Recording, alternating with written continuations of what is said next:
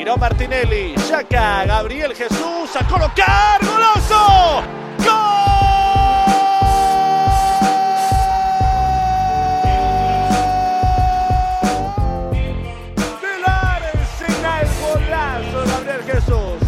Por medio va Saca y lo vio el zurdo Saca con derecha. ¡Gol!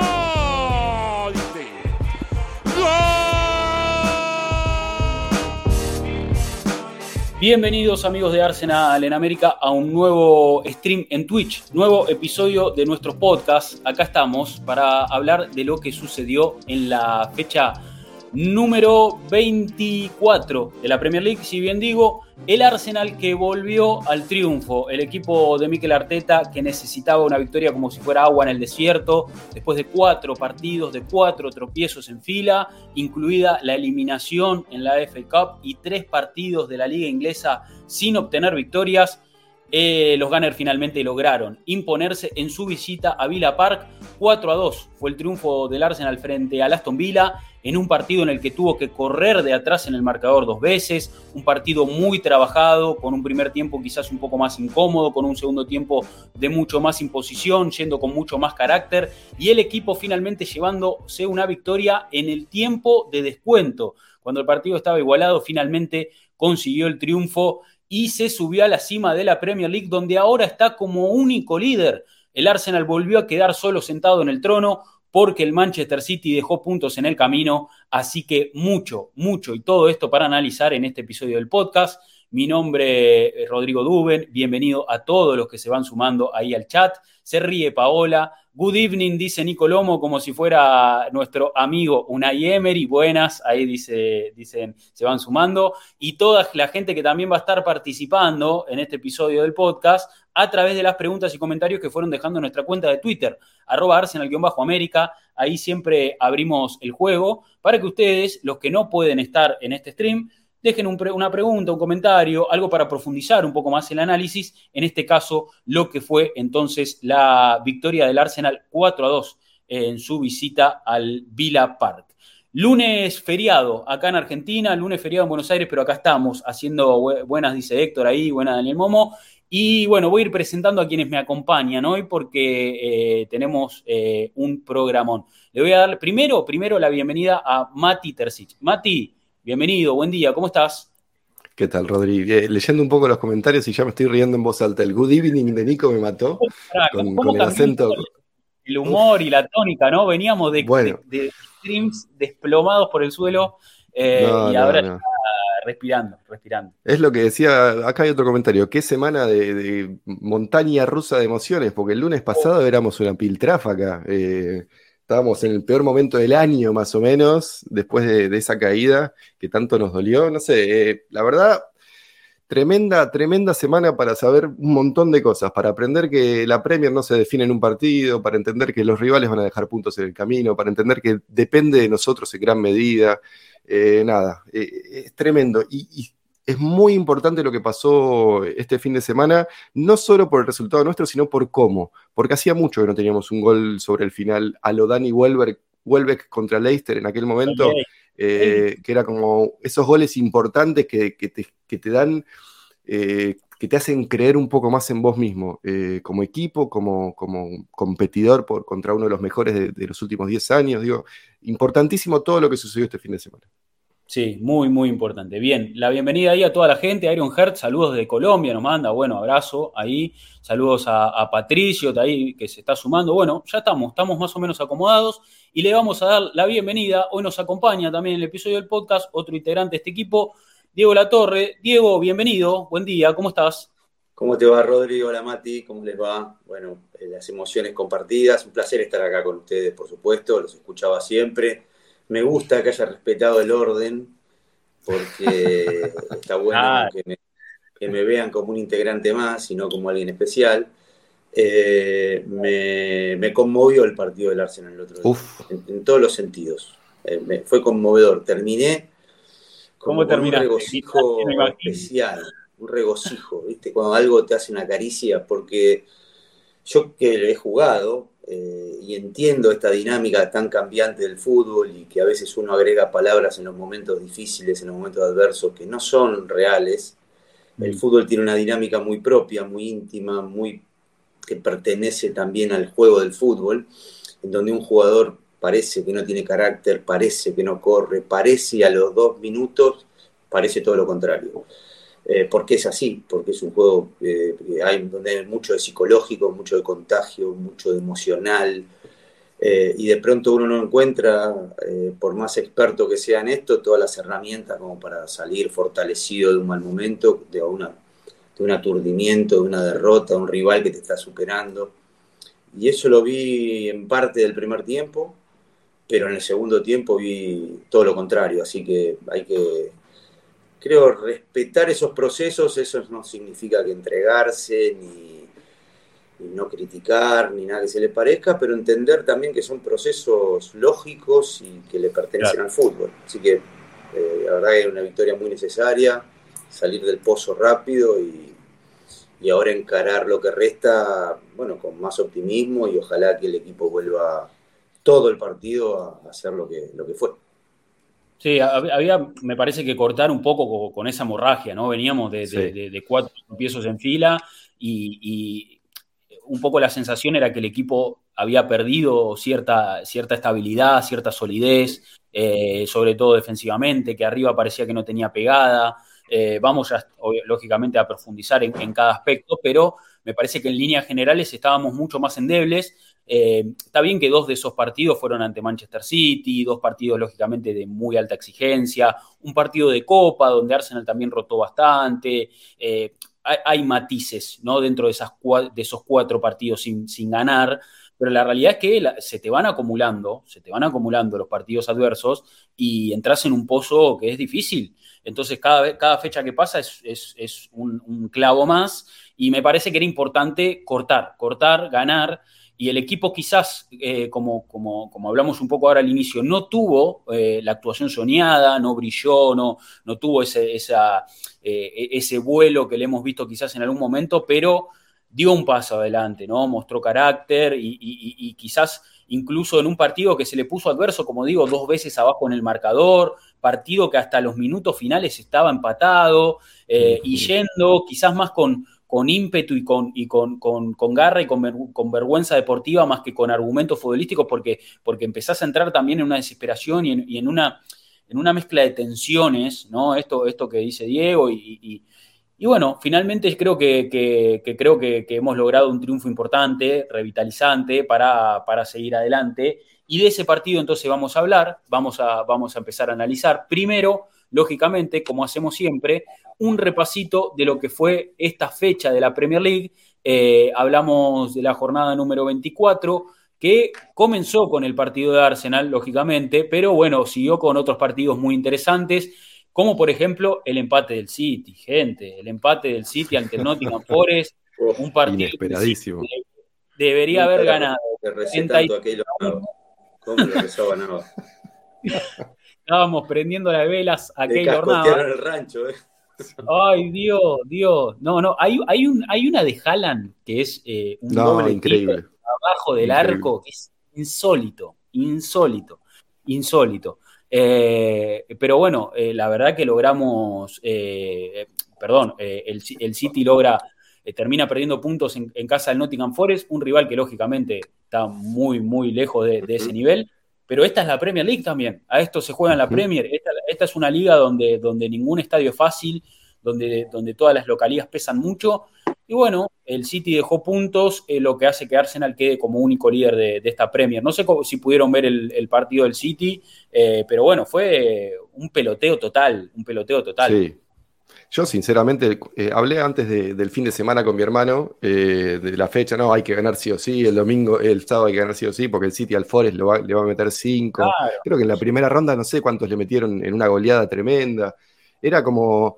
El, el, Forest, además, es un equipo muy extraño, es un rejunte de individualidades que compraron 25 jugadores, ahora trajeron a Keylor, trajeron a, a Yeu, que estaba libre, es como muy un, experimento extraño eh, y me recontra sorprendió. Sinceramente, yo el partido lo tenía medio de fondo, estaba con el celular, medio Twitter, medio levantaba la cabeza, medio, no sé, TikTok, lo que iba apareciendo, y de repente escucho el gol del Forest.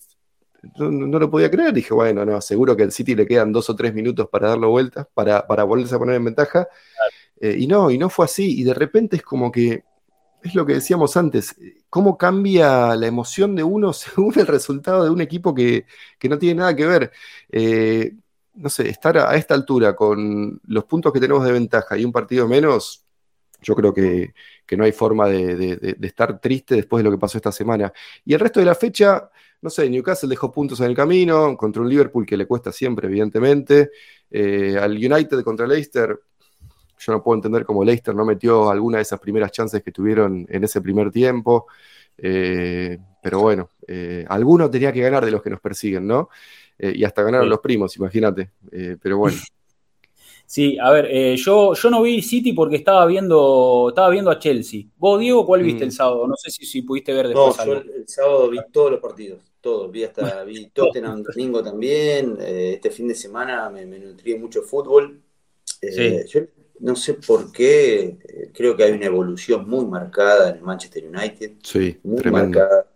Hay un entrenador que, que le dio una cohesión al equipo. Es cierto que en la Premier League no hay partido que no sufras, hasta el rival más modesto te crea dos o tres situaciones de gol porque tiene jugadores rápidos, eh, sobre todo el Leicester, que, tienen eh, tres o cuatro jugadores que ya están muy familiarizados con el equipo. Eh, la los delanteros se conocen y demás, y, el, United en determinado momento perdía los papeles y Lisandro parece que tapaba, tapaba agujeros por todos lados.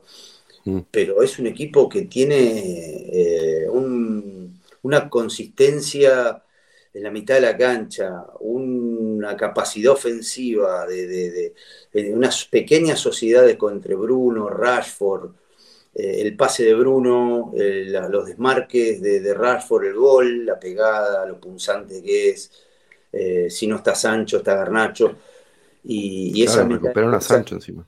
Ha mezclado bien, mezclado muy bien en la mitad de la cancha, con Fred, Casemiro, eh, ahora lo puso a, a Berjos eh, también como un tercer volante. Y el City no lo veo. No lo veo, puede ganar el campeonato. No lo veo, no lo veo como, como antes. Creo que Haaland le ha aportado goles, pero si se ha caracterizado por algo el City, es un equipo de mediocampistas en el entrar, en salir, en el movimiento de la pelota, no jugadores por más que estén en la posición tan referenciados, porque sobre todo en el centro del campo.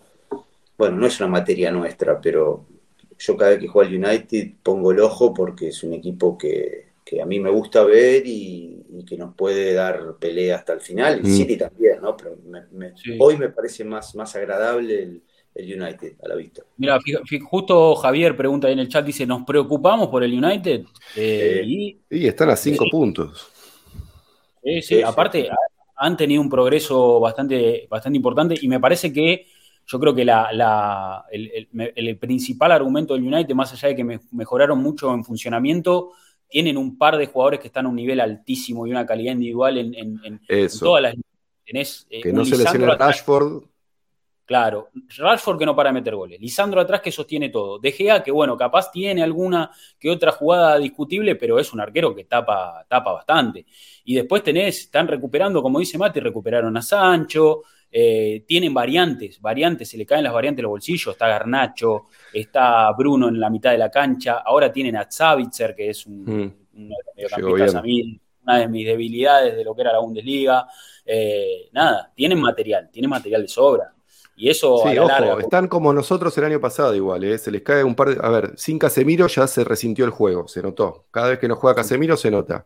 Y si Rashford se lastima el tobillo, o lo echan, o no sé, o siguen en Europa League y tenés que empezar a rotar, hay que ver cómo se adaptan a eso, porque están dependiendo mucho de Rashford y de la solidez que les daba Casemiro. Pero bueno, no digo, mientras se mantenga sano, eh, siguen siendo un peligro. Sí, sí, sí, completamente. Ahí nos aportan también en el chat que tienen que jugar la final de la Copa de la Liga, que si ya suman una cosita más, eh, viste, eso te sirve de impulso.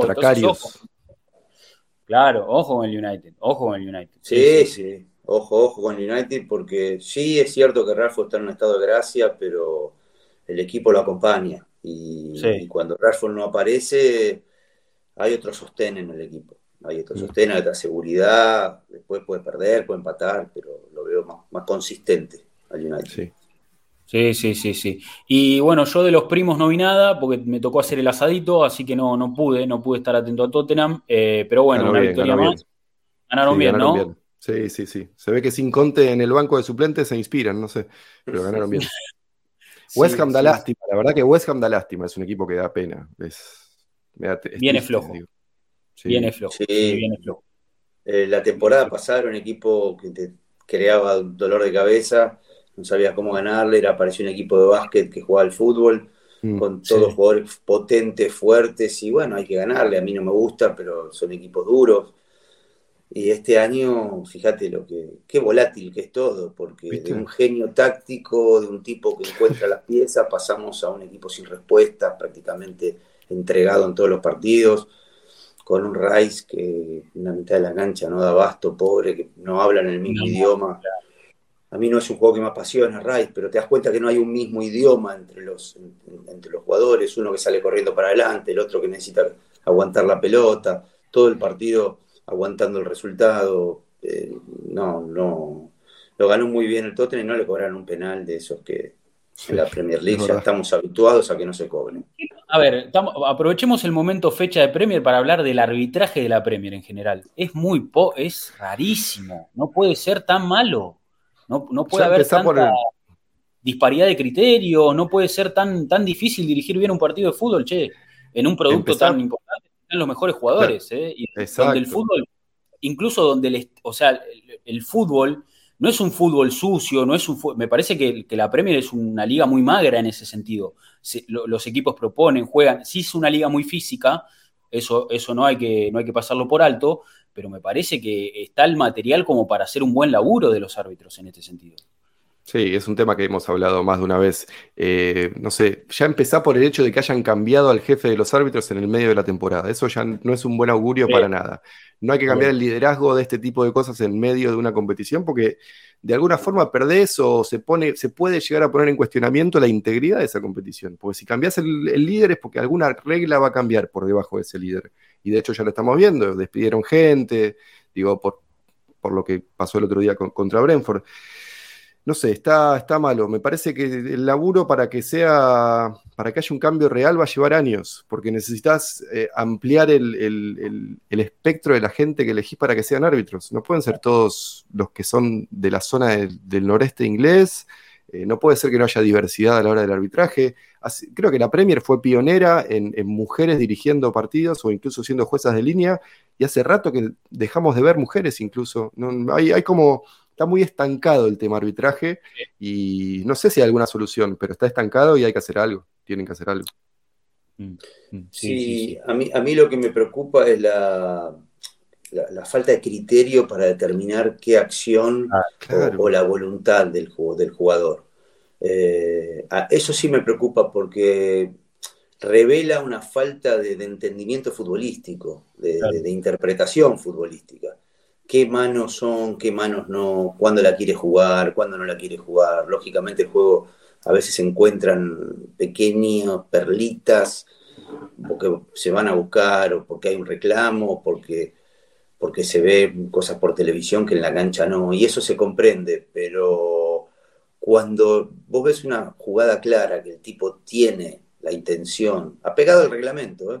de, jugar, jugar con la mano, u otras no, eso sí me preocupa, porque está, está revelando que no, que no hay, necesitas a alguien idóneo en el fútbol ni en tecnología, ni en, no sé, que tenga relaciones sociales con otros, ni, ni que llegue... O sea, experto en fútbol, leer futbolísticamente la acción. Y eso sí me preocupa, y no solo es un mal que, está quejando a la Premier, se supone que en la Premier, que es la excelencia, está se está extendiendo por todo, por todo el mundo y eso, eso sí me, me, preocupa porque hoy los partidos se pueden decidir, porque hay muchos intereses en juego, porque no sabes si eso que está sucediendo en la cancha responde a intereses de algún tipo. Y crea una conciencia en el hincha tóxica. Empiezan a sospechar de decisiones que por ahí es un error genuino y empiezan a sospechar de decisiones porque eh, cree, cree en la ilusión de que el árbitro está comprado y eso en la Premier League lo tiene que salvaguardar como nadie, sobre todo hoy que hay un activo de jeques, eh, magnates y demás, y uno cree que, o sea, la conciencia del hincha no se puede dañar porque si no tendría que ser muy cínico para ver un partido de fútbol. Claro. Total, total. A ver, eh, ha pasado, me parece, en, los partidos justamente que Arsenal pierde puntos este campeonato, sufrimos fallos, o sea, sufrimos fallos en contra, polémicas, arbitrales, y uno tiende a pensar eh, que, hay eh, cierta eh, tendencia al error, qué sé yo, pero después, a ver, uno después ve el nivel en general y dice, no, bueno, evidentemente pasan todos, o sea, pasan todos los partidos y ahí es donde encuentro un poco de consuelo, pero esto que decís, Diego, se, se, presta un poco para la confusión, sobre todo, como decís vos, una liga donde hay eh, mucha, eh, mucho dinero, eh, mucha, mucha inversión extranjera y, un poco lo que habló Torto en algún momento, esto de que quizás los americanos queriendo tomar cierto poder para, manejar las cosas a su modo, bueno, nada, en fin, me parece y el hincha tiene un honor, tiene un honor, tiene un sentido de la, de la, de la, pertenencia, de la representación que quizás no tengan otros hinchas, una cultura de clase, una no sé, eh, un, orgullo especial eh, por ser hinchas del equipo. Y creo que eso sí lo tiene que cuidar la Premier League. Lo, del Arsenal el otro día, no por el Arsenal, saquemos las camisetas. Lo del offside fue algo que yo Insólito. particularmente no había visto en ningún otro lado. Y eso no la, la Premier League como producto no se lo puede permitir. No, no porque estamos hablando de la mejor liga del mundo y, te, te, desprestigia en ese sentido. A ver, tenés los mejores jugadores, tenés los mejores estadios, eh, tenés los mejores entrenadores, eh, pero si los árbitros no hacen bien su laburo, y estás, o sea, una gran vidriera, y una gran vidriera al mundo. Claro, la mejor vidriera del mundo. Exacto, exacto. Bueno, bien, eh, nada, un poco para hacer un pantallazo ahí de lo que fue esta jornada, que como decimos se abrió el, primer partido de la fecha, estuvo a cargo del Arsenal visitando Villa Park. a ver, hablamos de un Arsenal que venía mal, venía de cuatro partidos sin ganar, Lógicamente, como dije un poco al principio, hay matices dentro de esta racha negativa y uno puede analizar ciertas cuestiones y si sabes que en Brentford eh, estuviste ahí pero el fallo arbitral te, perjudicó, pero también a la vez el equipo no estaba dando su mejor versión, dos partidos fueron ante el City, lo que ocurrió en Everton, bueno, todos sabemos de dónde venimos, más los que estamos acá habitualmente en este espacio, en esta comunidad, ante un Aston Villa que, eh, a ver, equipo incómodo, equipo que de local suele tener cierta, cierta, eh, cierto peso. Ellos venían de perder en su visita al Etihad, habían jugado frente a, frente a Manchester City en un partido donde fueron ampliamente superados, donde no estuvieron ni cerca. También habían caído ante Leicester como locales, o sea, venían de dos derrotas consecutivas el equipo de nuestro amigo, nuestro viejo conocido, Unai Emery, ha, dirigido a Arsenal, eh, donde también está, bueno, Dibu Martínez, eh, que, que, finalmente termina teniendo mucha incidencia en este resultado. En un partido, eh, muchachos, que no empezó nada, nada, pero nada bien, porque a los cinco minutos, pelotazo al espacio, eh, para Oli Watkins, que le ganó en la carrera a William Saliba y ya estábamos 1 a 0 abajo. Y yo estaba, a ver, eh, era como, despiérteme de esta pesadilla, ¿qué está pasando? O sea, arrancar el partido así era, yo creo que no había, como dice Nico Lomo acá en el chat, no había peor escenario posible que recibir un gol a los 5 minutos después de una racha muy larga de partido, Mati. Sí, no, no, estábamos frágiles, estábamos frágiles mentalmente y ese gol en contra, que encima llegó de una pérdida de Sinchenko, o sea, Sinchenko que viene haciendo esto un poquito demasiado en los primeros tiempos, eh, él tiene tanta confianza en sí mismo a nivel técnico y a nivel visión de campo que a veces se sobrepasa un poco. Ya vimos cuatro o cinco pérdidas de estas en las que cree que puede llegar a, burlar al rival y no lo logra, en este caso la perdió después de la mitad de la cancha, una contra eh, ya es raro que Sinchenko la pierda, más allá de estos casos que venía diciendo. Es raro que Saliba pierda un mano a mano en velocidad, es raro que tarde en, el cierre cuando el jugador está preparando el remate, y es raro lo que tardó Ramsey en, eh, Ramsdale en bajar a su, a su costado izquierdo. Eh, a todo esto no le quiero quitar mérito a Watkins, que es un delantero que me gusta, y evidentemente es hincha de Arsenal, confeso, y contra nosotros no sé qué tiene, siempre nos emboca o siempre juega bien. Eh, ha sonado incluso para, llegar, para, pero no, no sé, se, enciende contra nosotros. Sí, sí, cuando estuvo en Brentford sonó, sí, sí, no, un inicio pésimo, Diego, pésimo inicio. Sí, un inicio pésimo. Eh, yo creo que eh, hay varios factores. Yo no esperaba un partido después. Generalmente de las derrotas o de los, la, secuencia de derrotas se sale con un partido como estos. Eh, no, no, esperaba un, un, Arsenal natural, fluido. No, no, no, lo esperaba. Yo esperaba que el partido nos iba a costar, que iba a ser de mucho, mucho tesón, de mucho esfuerzo, de luchar contra la propia imposibilidad, porque la derrota te quita mucho, el mal mm. momento te hace frágil. Entonces, repentinamente un equipo no aparece con toda su magia. Así, yo no recuerdo, incluso en, pocos casos en el mundo, que un equipo juegue, pase a jugar de 4 puntos a 10. Sí, el fútbol es misterioso, salvo que hagas un gol de entrada y todo se. Claro, y empieza a fluir diferente. Pero esa, esa liberación que tiene el jugador aparece con, partidos como estos. Yo espero sí un Arsenal para el próximo partido mejorado, claramente. Eh, sí, se dio la jugada ideal para ellos. Arsenal la, vamos repasando mientras, mientras comentás, Diego, la vamos a ir repasando. Juega eh, esto, Emery. Es, es su fútbol. Juega a meter un gol temprano, encerrarse, es como Moyes como David Moyes. Es eso. Arranca, arranca ahí, ¿no? Con esa recuperación, como, como decía Mati, pierde Sinchenko, que, con, Arsenal tratando de instalarse en campo rival y sale Mati Cash, que es quien recupera la pelota, eh, y ahí arranca un poco la acción, ¿no? Eh, y fíjate ya Watkins picando al espacio y, lo que hablábamos, Diego, el otro día también en el stream, las brechas, ¿no? Las brechas entre, entre un jugador y otro y las distancias, ¿no? Eso, eso termina siendo también eh, termina siendo un poco un, factor determinante para, para, sufrir en esa contra, ¿no? el posicionamiento, cómo estás vos atacando, de qué forma estás atacando para después esperar la, posible réplica, ¿no? Sí, inevitablemente en esa instancia de la jugada tenés muchos jugadores por delante de la línea de la pelota, solo estaba Jorginho, los dos centrales. es la forma también de, de, poder doblegar al rival, porque si vos no tenés presencias que atraigan, que llamen la atención al rival, es muy difícil también sortear en el progreso de la jugada todos los obstáculos que vas teniendo. Entonces, dejar los centrales, a Watkins, yo creo que hubo mucho mérito de Watkins en esta jugada. Porque Watkins hace, en, lugar, en primer lugar, él piensa cortar en línea recta, pero después se le aleja. Entonces, para Saliba es un.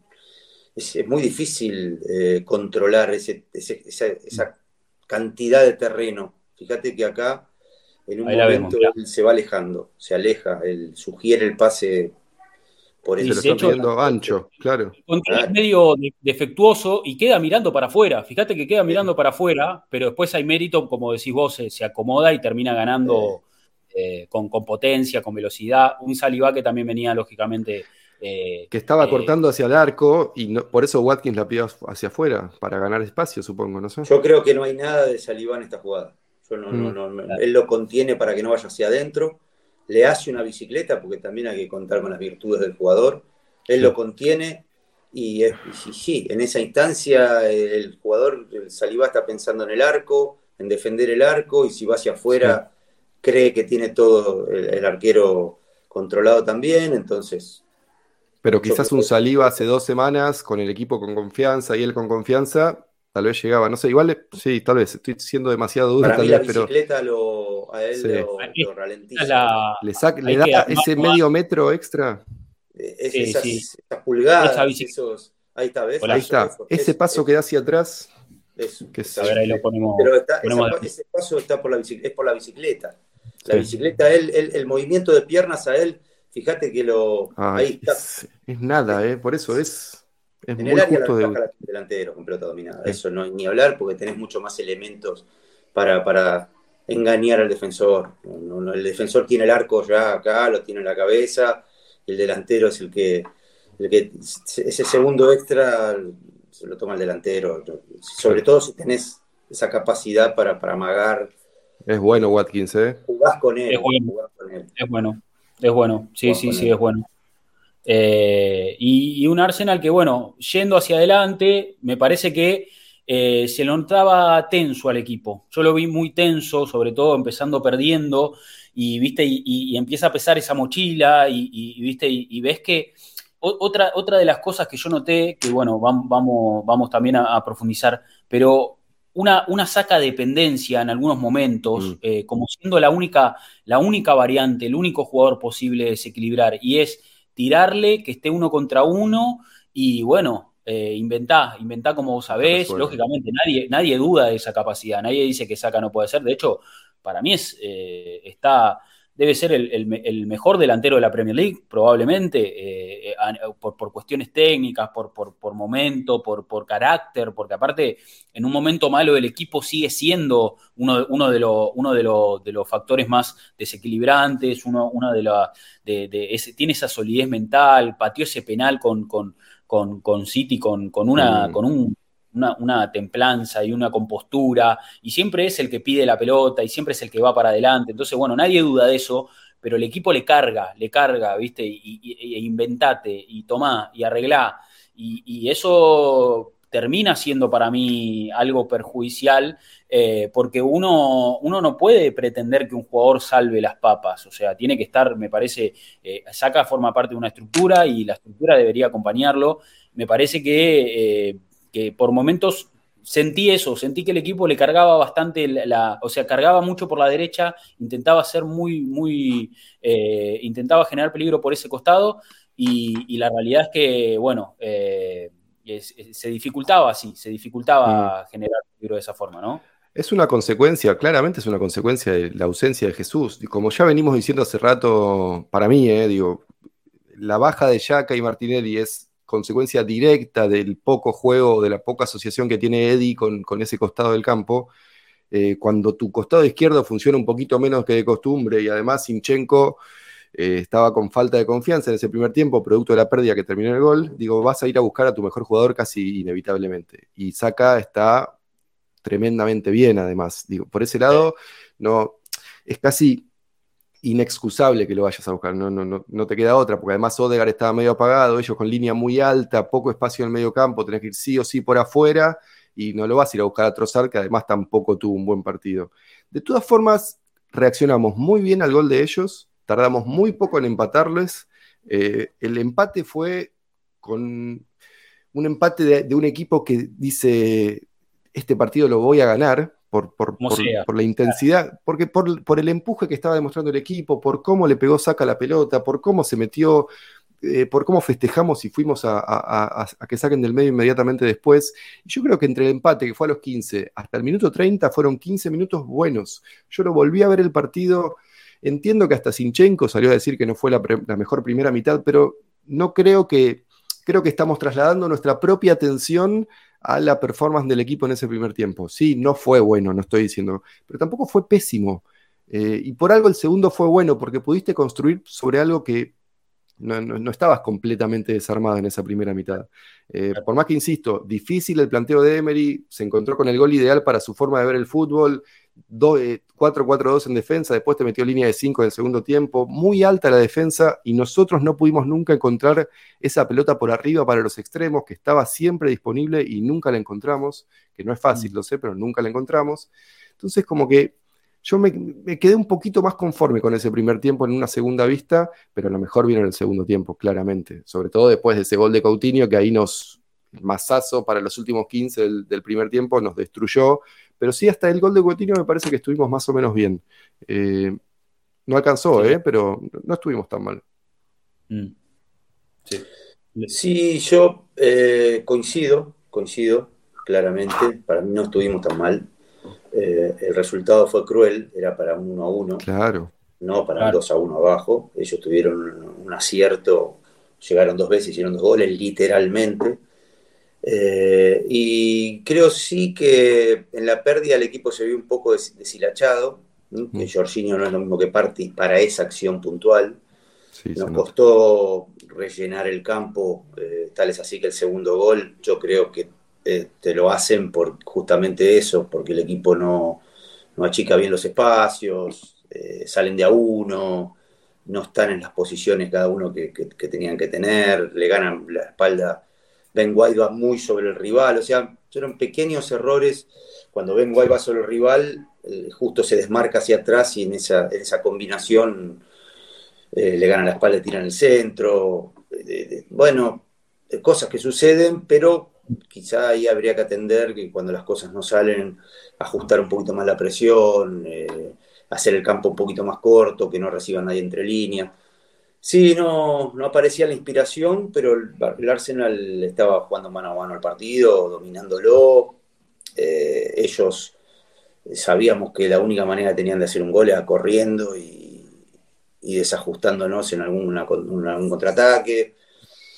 Eh, me parece que el costado izquierdo del, del, Arsenal, hay un jugador que yo creo que el mismo Arteta es de los suyos, de su riñón debe estar pensando en cómo reinventar lo que Yaka. Yo creo que él, eh, el círculo virtuoso que tiene el Arsenal sobre la derecha con Odegaard, eh, no lo tiene sobre la izquierda, y eso va resintiendo al win izquierdo, sobrecarga mucho a Zinchenko, lo hemos hablado, no abastece el equipo lo suficiente al win y al 9 y no encuentra por ahí, Yaka es más llegador, es un buen pasador, tiene carácter, pero es más llegador. Eh, en cambio, Odegaard es otra, otra historia. Tiene una creatividad eh, única, diría, en la Premier League casi. Entonces, en determinados partidos, una gambeta, algo ingenioso, una asociación, eh, una triangulación por afuera, todo eso es necesario. Si no, estás rengo sobre el otro costado. Eh, pero bueno, a mí, a mí me gustó el partido, más allá de esa acción, me gustó el partido de Ben White. Sí, jugó bien. de, hecho, Diego, mira, el, repasando, vamos a repasar el, gol del empate de Arsenal para, para, ir, para ir repasando gol a gol. Eh, fíjate que sí, desdobla por afuera, me parece que ahí hizo un, buen trabajo, está empezando a, tomarle más el timing a ese tipo de jugadas. Eh, y hay, lógicamente, una participación importante de Jorginho, que jugó un partidazo y ya vamos a profundizar sobre eso. Eh, e, este, este, esto que vos decís, ¿no? Sobre la derecha, fíjate la, calidad de los nombres y, o sea, vos tenés a, Odegar con pelota, tenés a Jorginho cerca para asociarse, saca también por atrás, Ben White que empieza a ser un poco más importante en, esos, eh, en, esas proyecciones. Y importante, a ver, intenta Odegar ahí, Jorginho importante para no perder la pelota, por más que estaba rodeado, que estaba hostigado, Douglas Luis muy cerca eh, para robar y, sostener la posesión, y este desdoblamiento de Ben White, que como digo, me parece que empieza a entender más cuándo tiene que pasar por atrás, cuándo tiene que generar esa superioridad, esa distracción, o mismo terminar la jugada, como fue acá, tirando el centro, el rechazo de Mix es corto y saca, le rompe el arco al Dibu, se lo rompe directamente. Tremendo. este, este remate y un gol importantísimo para Saca, para el ¿Cuántos jugadores tenemos ahí? Tenemos siete jugadores en, pantalla. Digo, a eso iba con lo del ímpetu y con las ganas. Digo, es, como. Vamos a buscar el empate, viejo. Vamos a ganarle a estos. Sí, sí, sí, sí. La verdad que era, era momento de ir a buscar el partido. Eh, festejo de Saca a lo Thierry Henry, eh, yendo al banderín. Eh, ahí y después hizo un posteo en redes sociales, este es el festejo, esta es la imagen, eh, homenaje al, rey, eh, un, hermoso, homenaje, un hermoso homenaje. Eh, nada, qué mejor que saca para festejar de esa forma. Y, esto que decimos, ¿no? Como esa, esa, banda derecha tiene, tiene mucha, mucha importancia y sobre todo ahora si se le suma a Jorginho, que, que es eh, que jugó un partidazo, jugó un partidazo Jorginho. Eh, me parece que fue, lo podemos poner como figura. Eh, yo, me animo a ponerlo como figura, como figura del partido. Y acá, igual le falta. Coincido con Diego acá igual, no es parte y no puede hacer el trabajo de parte, pero en la distribución y en, el juego no tiene nada que envidiarle al Ganese. Sin duda, y yo, a ver, eh, no sé cómo lo habrá visto Diego, pero le, veo mucho más pase, ese pase progresivo, esa bola filtrada, mucho más natural que aparte, que quizás la intenta y arriesga, pero a veces no es tan fina, y la de mm. Jorginho va siempre a un compañero y siempre deja un, compañero en posición favorable, en una posición peligrosa. Totalmente, totalmente. Yo creo que piensa un poco más rápido el fútbol que parte y ejecuta muy bien. Ejecuta, tiene un, tiene un pie, una sensibilidad en el pie para los pases, sabe que, tono tiene el pase, si el pase tiene que ser a determinada velocidad para, para que se la encuentre con ventaja al pie, esas cosas que son naturales y, y que distinguen a los jugadores. Eh, en, ese, las, cosas simples, en, ese tipo de particularidades, es cuando el jugador mm. eh, sabes que, entiende todo. O sea, si el pase tiene que atravesar dos jugadores, bueno, tiene que ir con una determinada fuerza. Si hay un pase a un costado, bueno, para que no me lo intercepte el rival, también. Eh, si el adversario justo es una puerta que abrió porque la defen bueno, la tengo que ver porque estar desmarcado es un instante, es un instante, no son 20 segundos, es una milésima de segundo. Entonces, si vos no tenés un jugador que esa información la, procese rápido, eh, evidentemente el ataque no, no, progresa, no fluye. Y, además, acordate. Y fibra, tiene fibra para jugar, la pide siempre. Sí, todas, todas, todas. Y acordate, cuando llegó Partey, tardamos un tiempo en ponerlo de 5 solo. No, le costó entender el, sistema, entender a sus compañeros. Él, Jorginho llegó al siguiente partido, estaba jugando de titular en el equipo primero de la Premier como si no hubiera, sin despeinarse, digo. Es un tipo que entiende esa posición naturalmente. Sí, sí, sí. Quizás, quizás creo que más, más, porque Arteta estaba interesado en poner un doble 5 como Yaka Ah, en ese momento, ¿no? No sé si no, no, cuajaban otros jugadores, si no encontraban algunos otros intérpretes para, algunos roles, pero Party compartían la mitad de la cancha en Atlético Madrid, pero eh, yo creo que generalmente al 5, al, volante central no le gusta compartir la mitad de la cancha solo, le gusta tener dos escoltas, dos laderos al lado, pero esa zona, eh, ayer lo estaba viendo al chico al chico de Boca en la cancha también. Eh, eh Paul Fernández. Eh, ah, Paul de 5. X Fernández. Ah. X, X, X. Se, se, Está jugando más se fue Varela y, se adueñan. Se desarmó. Se adueñan de ese primer pase. Se, Sienten que no lo tienen que compartir, que no son medio jugadores, son un jugador completo. no necesito que nadie me, moleste. Este es mi espacio. Acá, acá yo decido dónde, Exactamente, ese espacio y además después el equipo tiene que tener en su, en su concepción de equipo otras alternativas para si lo bloquean a él, eso es otra historia. Yo tuve compañero a Fernando Redondo que no le gustaba jugar con un 5 al lado, pero el equipo tenía, tenía salidas, que los volantes venían y aparecían cuando Redondo lo marcaban. Eso no, no, quiere decir que no nadie ocupe ese sector, al contrario, entrás, salís, te lo llevas a un costado, que venga otro compañero. Así que bueno, ojalá que, que Jorginho en este partido pueda seguir así.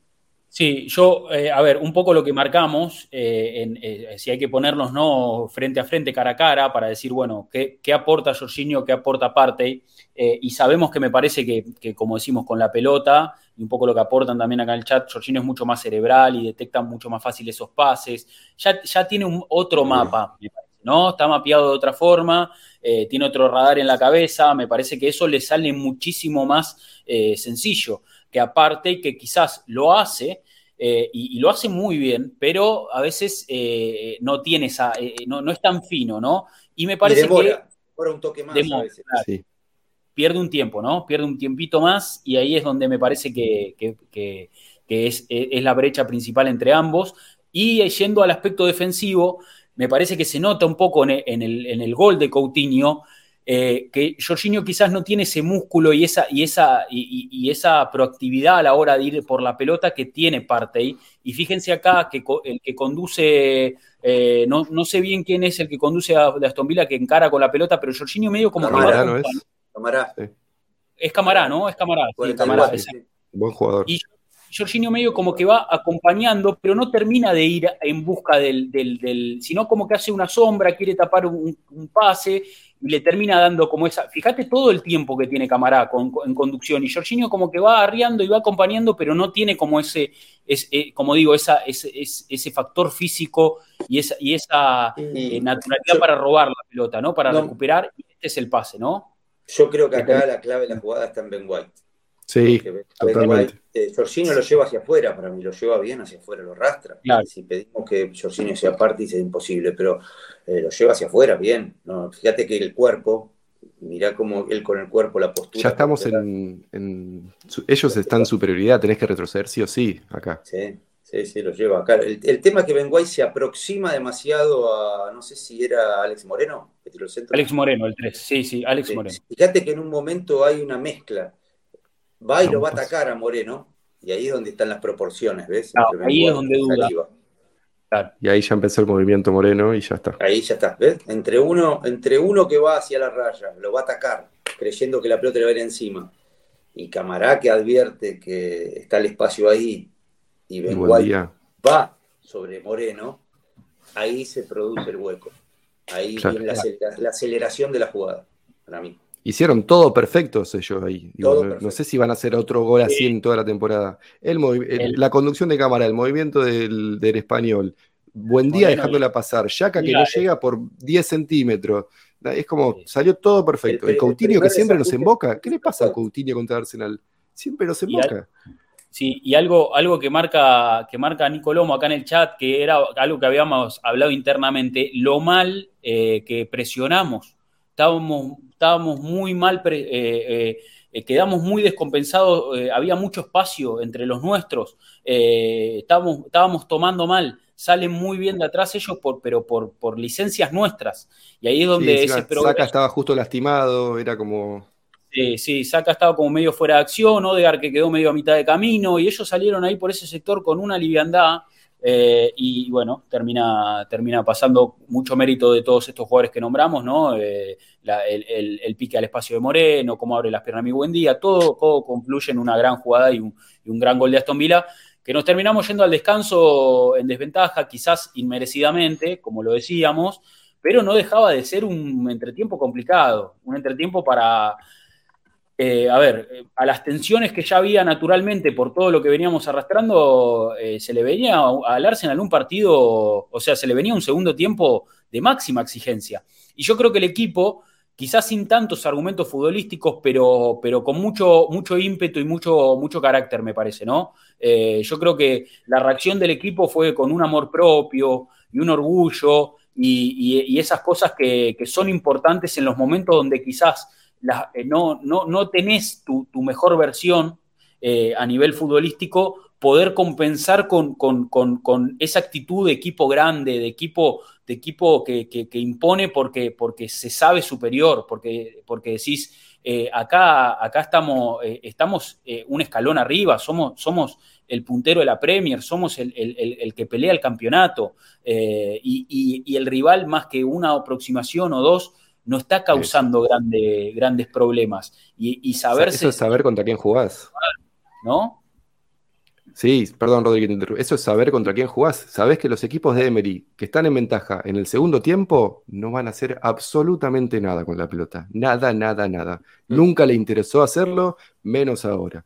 Eh, yo no estaba tan confiado, te soy sincero, tenía estas mismas dudas de las que estás hablando antes de que empiece el segundo tiempo. Estaba paviando en Twitter, de repente uno dice, ya sabemos lo que son los segundos tiempos, los equipos de Emery en lo que están en ventaja. Y ahí se me vino todo esto que te acabo de decir. No se me ocurrió a mí, no, es idea original. Y de repente lo ves a Aston Villa que no tiene ninguna intención de jugar, que solo quiere cuidar el resultado, que al minuto, ¿dónde lo tengo anotado? Al minuto 50 y pico ya hizo un cambio defensivo, en el minuto 60 y algo hizo otro cambio defensivo. Inmediatamente después de ese cambio defensivo les empatamos. Digo, es como que lo vimos 15.000 veces estos segundos tiempos de Arsenal cuando Emery era el técnico. Estás en ventaja, no se te ocurre ni media idea y lo único que haces es aguantar el resultado. Bueno, no funcionó por esto que decimos también, porque alguien dijo algo eh, que fue correcto en ese vestuario, supongo que Mikel Arteta, y el equipo salió con otra actitud. Eh, empezamos a presionarnos un poquito más, empezamos a jugar un poco más por el medio. Odegar empezó a tener la pelota, eh, Saca estaba imparable, digo, salieron muchísimo mejor las cosas en ese segundo tiempo, eh, pero yo creo que muy, eh, mucha responsabilidad la tiene la poca ambición del equipo de Emery. Eh, no, es por, porque, no, es por quitarle mérito a Arsenal, ¿no? pero digo, me parece que ellos nos regalaron el partido. Esto que vos decís, Mati, es tal cual. Vamos, acá, este es el gol de, de Sinchenko, un, un, un corner que se jugó corto y fue una tendencia durante el partido. La mayoría de, de los tiros de esquina fueron eh, cortos, intentando generar eh, eh, peligro, no metiendo la pelota al área, también teniendo en cuenta que, a ver, Tyron Minks es una torre, es impasable, Conza también es enorme, ellos tienen buena altura, Mati Cash también es un buen cabeceador, Emi Martínez, Dibu Martínez, es un arquero que descuelga centro una naturalidad y tiene una presencia en el juego aéreo que iba a ser complicado tratar de, hacer un gol de tiro de esquina y me parece que fue una buena decisión del equipo eh, como plan estratégico para ese tipo de balones detenidos, jugar los cortos y terminás teniendo el gol de, Sinchenko, ¿no? Termina generándose también de uno de, esas interacciones cortas, sobre todo entre Saka y Odegar, y queda Sinchenko ahí en la medialuna muy descubierto y me, me fascina esto del gol, que es cómo Sinchenko se, se, empieza a dar el espacio poco a poco, o sea, cuando la pelota empieza a venir, empieza a correr hacia atrás, ahí a correr, a correr, a correr y ¡pumba! Ese es el remate, eh, es un golazo. Es un golazo, claro, ganándose ángulo y dándose el espacio para patear, ¿no? Eh, un golazo. Y, venía amenazando. Traccionó el mismo. Primero hace un pasito para la pelota y después va hacia atrás como tomando impulso, tomando carrera para sacar el zurdazo. Sí, sí, sí, ellos lo habían descuidado ese sector incomprensiblemente también, ¿no? Porque tener tantos jugadores, al Arsenal le marcas a los dos centrales y ¿para qué, para qué necesitas tener ocho Sin parte. ¿Eh? Sin parte y también, que es gigante. Uno de los que cabecea generalmente va siempre a, las pelotas detenidas. Sí, sí, habíamos perdido peso en el juego aéreo. Por eso me, digo que me parece una buena decisión haber jugado los corner cortos e intentar eh, hacer, hacer peligro de, esa forma. Eh, me, pareció que, el equipo gestionó bien ese recurso, ¿no? Porque venía con ganas Sinchenko, ¿eh? Hace un par de partidos venía pegándole de afuera, venía empujando, quizás a veces hasta un poco de más, pero bueno, estaba buscando este gol, claramente estaba buscando este gol. Sí, a mí lo que me gustó, bueno, la rebeldía, la rebeldía del equipo en todo el segundo tiempo. Sí. El contexto era bravo, era bravo contra, contra tus propios pensamientos y esa adversidad que te carcome la cabeza. El fútbol no es tenis, ni siquiera tenés un reloj que te, permanentemente lo tenés en la cabeza. Tic-tac, tic-tac es una. Es como estás corriendo siempre contra, contra reloj. Eh, sabés que, que lo tenés y, y cada vez queda menos. Entonces hay que manejar hay que manejar todo eso psicológicamente, emocionalmente, y me parece que el Arsenal en el segundo tiempo salió con una disposición. Me hubiese gustado escuchar la charla de Arteta, mm. eh, que les dijo. Creo que es un gran motivador Arteta, es un tipo que tiene las cosas claras, lo vimos en la serie, cómo, cómo habla, cómo toca, toca el orgullo del jugador permanentemente. Eh, lo, pone, lo pone en contexto, lo, lo, lo, incentiva, utiliza a veces muchas metáforas, muchas, eh, recrea mucho la mente con, imágenes. Pero bueno, eh, yo lo, el Arsenal no pegó una patada, prácticamente. No. pegó una, porque a veces se entiende como rebeldía los equipos que pues, salen totalmente, se salen de, no sé, de su cabeza y empiezan a, a, correr desesperados. A partir de un temperamento mal empleado. Eh, y el Arsenal lo hizo jugando al fútbol, con, las dificultades que le presentaba el partido. Y, estos entrenadores también, como Emery, que de pronto reciben un gol así, nadie, nadie los acusa de, técnicos tacticistas, ¿no? Eh, siempre está la salida de la pelota, que es el ideal, los equipos que pierden y la tenencia de la pelota. Pero estos entrenadores le hacen goles de, todos los colores y nadie les dice nada. No, nadie, nadie. Los medios de comunicación se hacen los los sonsos, los distraídos, nadie les dice que le hacen un gol de contraataque, que le hacen un gol en una pelota parada, nadie. Parece que acá hay dos parámetros, la, posesión de la pelota y la salida desde atrás. Si eso sale mal... Los dos condimentos lo liquida.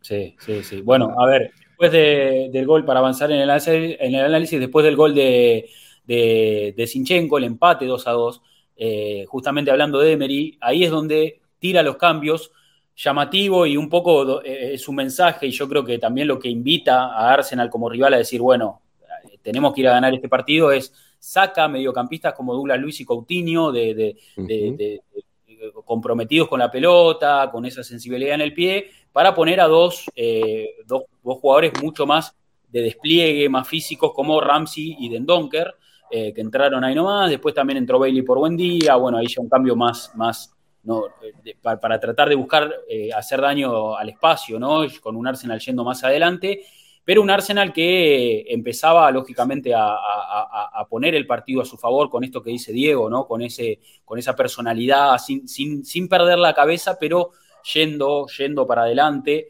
Eh, importante el, ingreso de Martinelli por Trozar, que vio el partido desde el banco primero, eh, y esto que hablábamos de cómo tomar distancia puede ser beneficioso para él.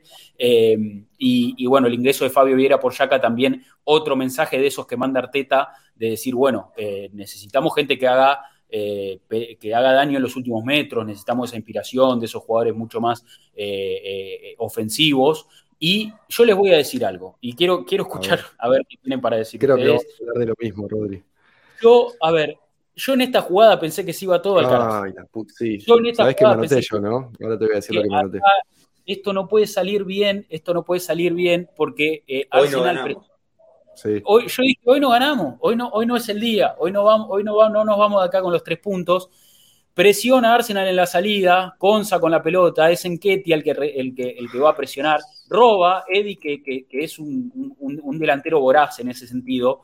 Es un penal con movimiento de Odegar esto. Fíjense la, libertad para definir. Dibu Martínez volcado sobre su palo, eh, sobre su palo derecho y esta bola que se va fuera. yo dije, no, yo dije, no. La cara, y la cara de Odegar. Claro, y Odegar totalmente abatido, totalmente abatido, golpeado. Y yo dije, acá, acá estamos mal. Yo dije, acá. acá ¿Vos sabés lo que me anoté? Yo me anoté, acá perdimos el torneo. Eso me anoté, te juro. ¿Anotaste eso? En esa jugada, Mati, vos te anotaste eso. Sí. No, es 76, no con 48 os, no Odegar afuera, entre paréntesis, acá perdimos el torneo. Te juro que me anoté eso. Y no lo borré después porque quería, no, me quería olvidar de eso. Está bien, está bien, sí, sí. Era inevitable pensarlo. Era inevitable. Porque en el momento que podía sacarla un poquito la cabeza, otra vez viene el garrote. Entonces, esto no es para nosotros. Claro. Esto no es para nosotros. era inevitable. Aparte de algo tan sencillo, la pelota en el punto del penal para este nivel de jugadores, ¿no?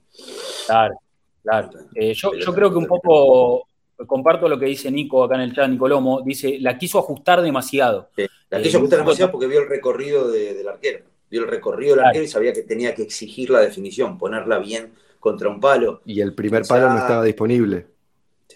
El otro palo estaba disponible. Sí, sí, bueno. que entra ahí.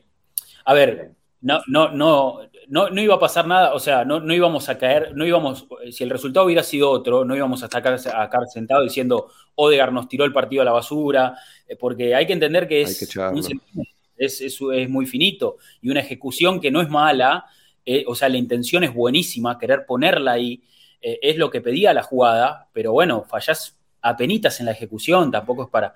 Pero bueno. hay que tenerlo al Divo adelante también, ¿no? Desde su perspectiva, hay que tenerlo al Divo adelante que viene recorriendo el arco, ¿no? Con toda su inmensidad y, demás. Porque lo hizo, el Divo ahí tiene mérito. Sí, sí, sí. Él rápidamente reacciona cuando su compañero pierde la pelota. Y viene el pase de Enquetia. Recorre el arco y, tapa el segundo palo, que es lo, que, lo lógico que había que hacer. Sí, pero a ver, eh, en un partido que realmente fue una, montaña rusa de emociones, y así como yo dije, acá estamos muertos, vino esta jugada después, donde Bailey hace una corrida espectacular, le gana a Sinchenko, no llega a Gabriel y mete este sablazo que termina pegando el travesaño y nos salvamos y la saca Esta es una buena jugada también para ver un poco similar a la que a la de Watkins, ¿no? Cuando el mm, jugador rival tiene la pelota en esas, en esas condiciones, que viene corriendo así, la iniciativa la tiene él. Él es el que manda. El defensor, obviamente que el defensor tiene que llevarlo hacia afuera, siempre. Por eso para mí no fue error de Saliba. Ni acá eh, está, está entregado Gabriel. Viene con pelota dominada, que puede exprimir su velocidad. Vos lo venís esperando, aguantando, que no es lo mismo el, segundo que te saca el tipo que sabe lo que va a hacer contra vos que estás, tenés que adivinar lo que va a hacer el rival. Entonces, eso son fracciones de segundo también. El tipo que lleva la pelota sabe, sabe, de acuerdo al movimiento de Gabriel, que por adentro no puede pasar. y a Sinchenko. Entonces, ¿qué hace? La lleva hacia afuera y saca el derechazo. Fracciones de segundo que saca la pierna eh, son las que evitan el, digamos, la, el bloqueo de Gabriel, igual que le salió. Y además Gabriel tenía 80 minutos en cancha y el otro había recién entrado. Otro factor Claro. Sí, sí. tapadón de Ramsdale, ¿eh? Tapadón de Ramsdale. la, toca con los dedos. Sí, la toca, ¿no? La toca Mati, sí, sí, estamos de acuerdo. Sí, la, toca, la tocó. Tapadón. Eh, sí, sí. No, eh, y ahí dije, bueno, esto, esto puede andar. dije, esto no terminó. Puede, puede, llegar a ser, puede llegar a ser. Y bueno, llegó, llegó finalmente la, jugada, la jugada decisiva. Minuto 90 y tanto. antes de esto, Rodri, Gabriel le sacó un mano a mano a Bailey con pierna izquierda en el área nuestra, que si medio centímetro más era penal, digo, un mano a mano contra el, mismo jugador que, lo había pasado recién, básicamente. También importantísimo. Sí, no está en el resumen, pero me la acuerdo y coincido con Diego. Buen partido de Gabriel, buen partido de Gabriel.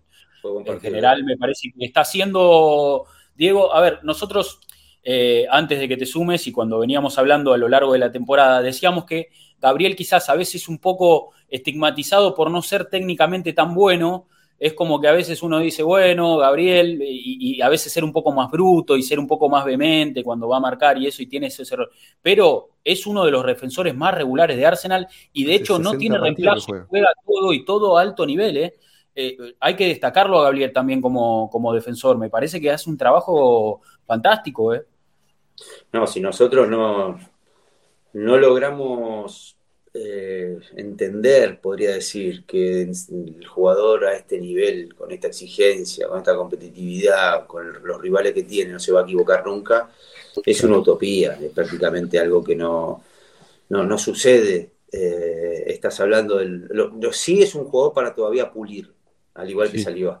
Eso a mí me gustaría como desafío de entrenador tener esos jugadores que son muy corpulentos, que utilizan su fuerza mucho fuera del área también para enseñarles a amagar, a, llevar a los adversarios a un lugar, a no, a no pegársele a jugadores que, están compitiendo con vos siendo los últimos hombres. Eh, el otro día contra el City, contra Haaland, en el partido anterior, lo vimos a Gabriel, lo vimos a, lo vimos a Salivá hacer lo mismo los dos. Van contra un rival que sabemos que utiliza el cuerpo, opera con el cuerpo para girar y son los últimos hombres ese tipo de ventaja. Vos tenés que estar siempre perfilado, perfilado hacia el lugar que vos lo querés llevar y a una distancia contra esos jugadores. Ahora me decís, bueno, tengo que ir contra Watkin, tengo que ir contra Coutinho, que no se den vuelta. Que no se den vuelta. Que no se den vuelta porque eh, ellos cuando se dan vuelta tienen otros recursos. Pero jalan si se da vuelta, ¿qué, ¿qué, puede hacer? Descargar e ir a buscar. Claro. claro. No te va a generar nada. Entonces, uno tiene que saber contra quién defiende quiénes son los defensores más allá, si juega con dos, si juega con tres, eh, cómo presionan, cuáles son los atributos de ese jugador. Sí, a, veces, a veces uno piensa que defender eh, es algo mucho más, más, más, banal, más sistemático, y es un arte también. Hay que saber, hay que saber eh, tener esa intuición, generar en el delantero esa, ese duelo mental de decir te voy, te amago, te giro, te, estoy cerca, estoy lejos. Es también... creen que solo, que solo que solo engañan a los delanteros? No, no solo engañan a los delanteros. Claro, exacto. Los defensores engañan también, sí, sí, sí, sí. Creo que ahí coincide Polo en el análisis. No, Las mascotas quieren participar todas. Está de acuerdo, está de acuerdo, sí, sí, sí, está de acuerdo. Eh, a ver, bueno, y acá tenemos eh, la, la, jugada eh, que, bueno, que yo creo que acá saltamos oh. todo. yo, lo estaba viendo en la cama el partido porque fue tempranito eh, y pegué un salto, pegué un salto, revolé todo. Eh, bueno, nada, pelota, pelota, mirate, mirate Jorginho, ya los brazos, ya los brazos diciendo, dámela. yo creo que se tenía toda la fe para darle, se tenía toda la fe para darle. Vio que, vio que, estaba, que estaba el terreno favorable Gaby Martinelli, que tuvo un buen ingreso, ¿eh? me gustó Martinelli, ahora después vamos a ver también la definición del último gol, eh, le, da, le cede el balón y de primera pumba, todo en peine, y la oh, fortuna estuvo de nuestro lado, ¿no? Le termina rebotando a Diego, eh, y locura, locura total, locura total. la verdad que explotó Villa Park, la, grada, la grada visitante, nada, una fiesta, una fiesta.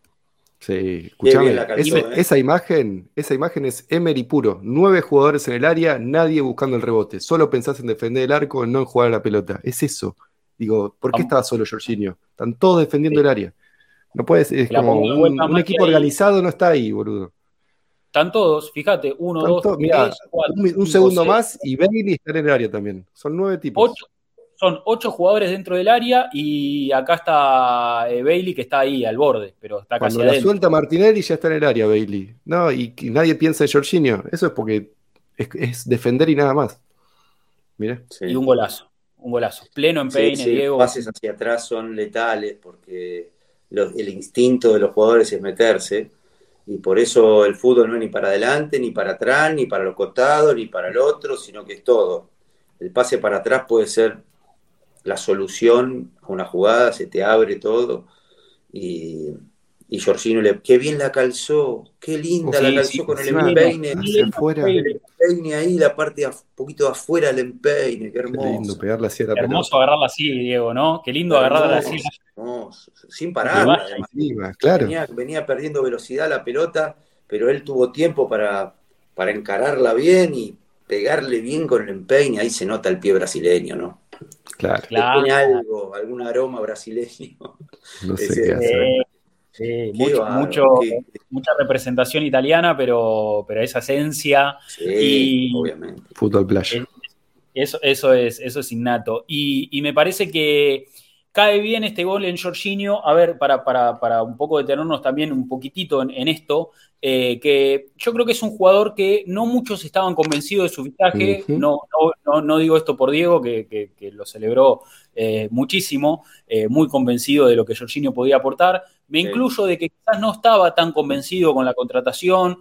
Eh, no sé si porque venía de Chelsea y tengo, viste, esos, esos flashbacks de lo que fue William, de lo que fue David Luiz, viste, y uno empieza a dudar de ese tipo de cosas, pero evidentemente estamos ante un jugador que, tiene calidad, que tiene con qué, que, quizás podemos decir eh, hay que corregir acá, hay que ajustar acá, pero tiene un pie y, tiene un mapeo de la cancha y tiene un liderazgo, un liderazgo, porque otra de las cosas que también me, sorprendió es cómo celebró todo el equipo el gol y, noté esa felicidad por decir, este refuerzo nuevo, este jugador que recién se integra, ya está sumando, ya está, ya está influyendo. Me, puso muy contento, me puso muy contento y me, convencí ya. Ahora estoy arriba del barco.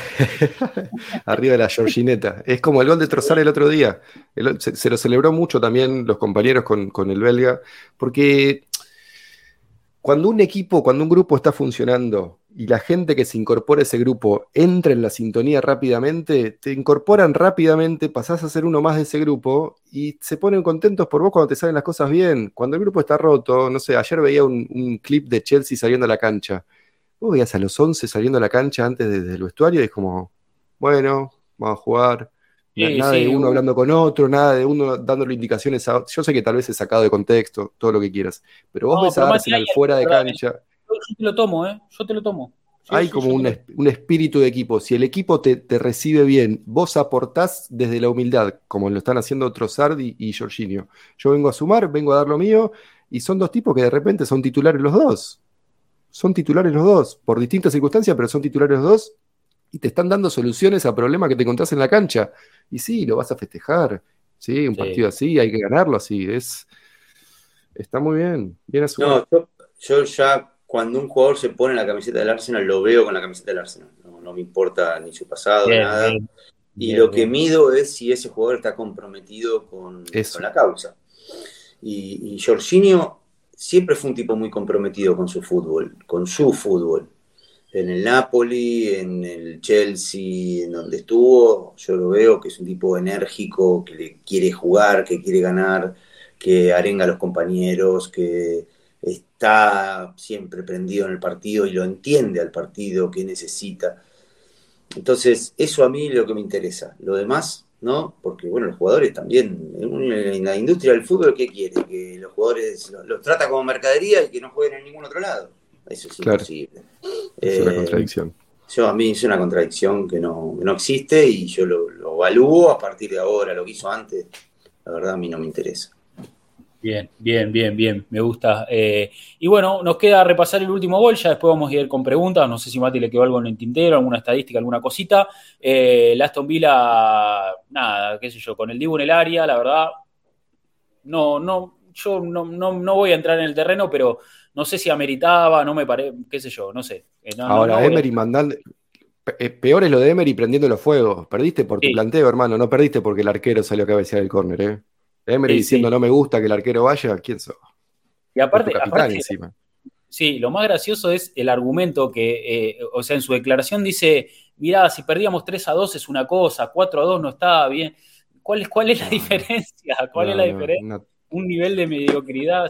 Nada podía salir bien con Emery en el banco, nada podía salir bien en el banco. Pero bueno, cosas del pasado. Cuestión que, eh, bueno, el balón que, que cae, pelota que cae al área, el rechazo, por suerte, para mí, por fortuna, eh, lo mejor que nos pudo haber pasado es que cayera a los pies de este chico, Fabio Vieira, que gestionó muy bien la contra, manejó muy bien los tiempos y es un chico que en ese sentido eh, sabemos que, tiene las cualidades y ese pie y, esa, y esa, ese manejo de los tiempos me parece que es algo de, sus mejores virtudes.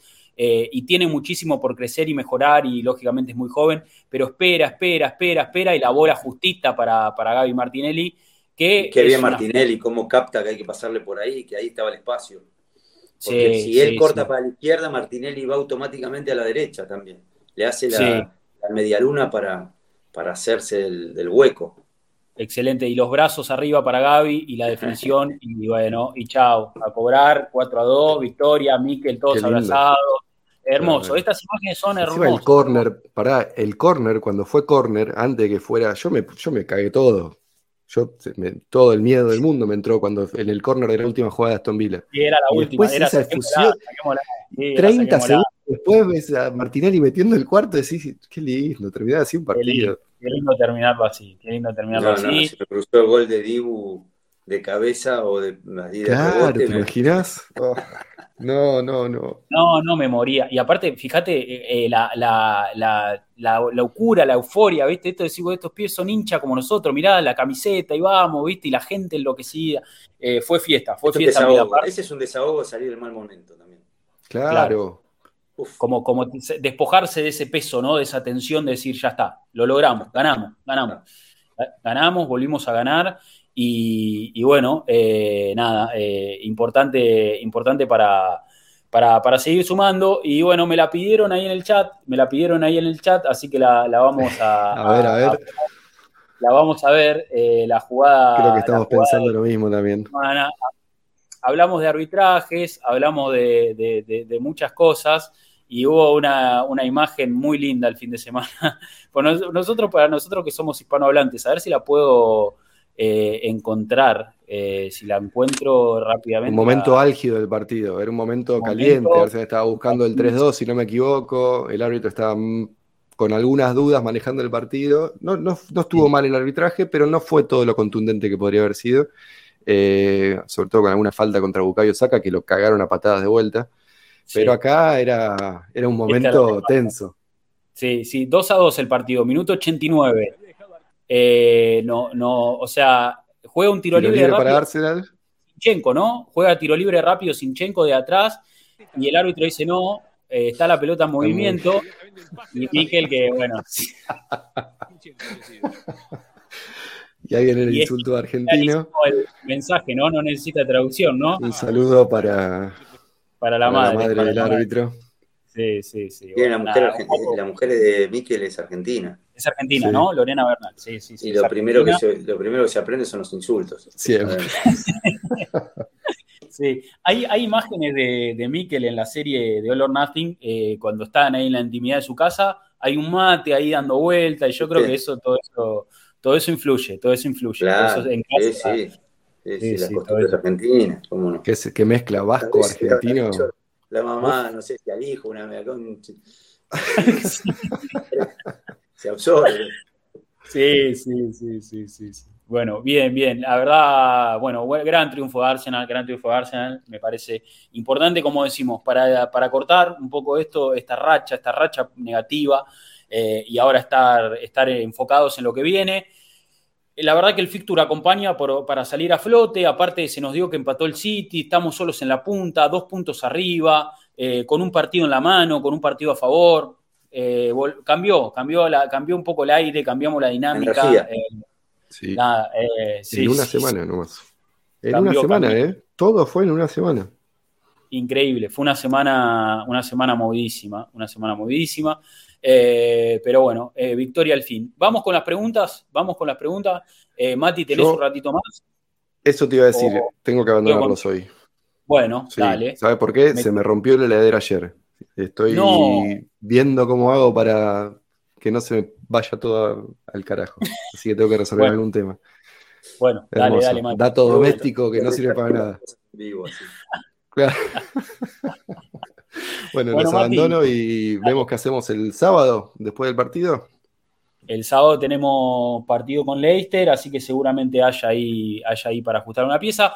Ojo, ojo que en la semanita tengo ganas de, hacer algo interesante. Ojo que no sorprendamos con un stream importantísimo, ¿eh? Ojito, ¿eh? Ojito que, vengo, con algo, entre manos. Así que bueno, Mati, gracias. Y, Saludos para todos, viejo. Con Diego con las preguntas. Dale. Dale. Abrazo. Abrazo. Mati. Abrazo. Bueno. Bueno, Diego, momento de preguntas, para abrimos ahí un poco el espectro también para el que no puede formar parte del stream. Eh, dejan un mensaje, profundizamos en el debate. Eh, mucha participación en nuestra cuenta de Twitter, arroba arsenal-américa. Ahí eh, tenemos entonces el primer mensaje, es el de Mateo Garrido Leca, que le mandamos un fuerte abrazo. Y dice, hola Capos, vi esta pregunta dando vueltas compran campeonar este año, pero Saca se va la próxima temporada. ¿Por qué nos ponen en esta posición? No, no, qué brete.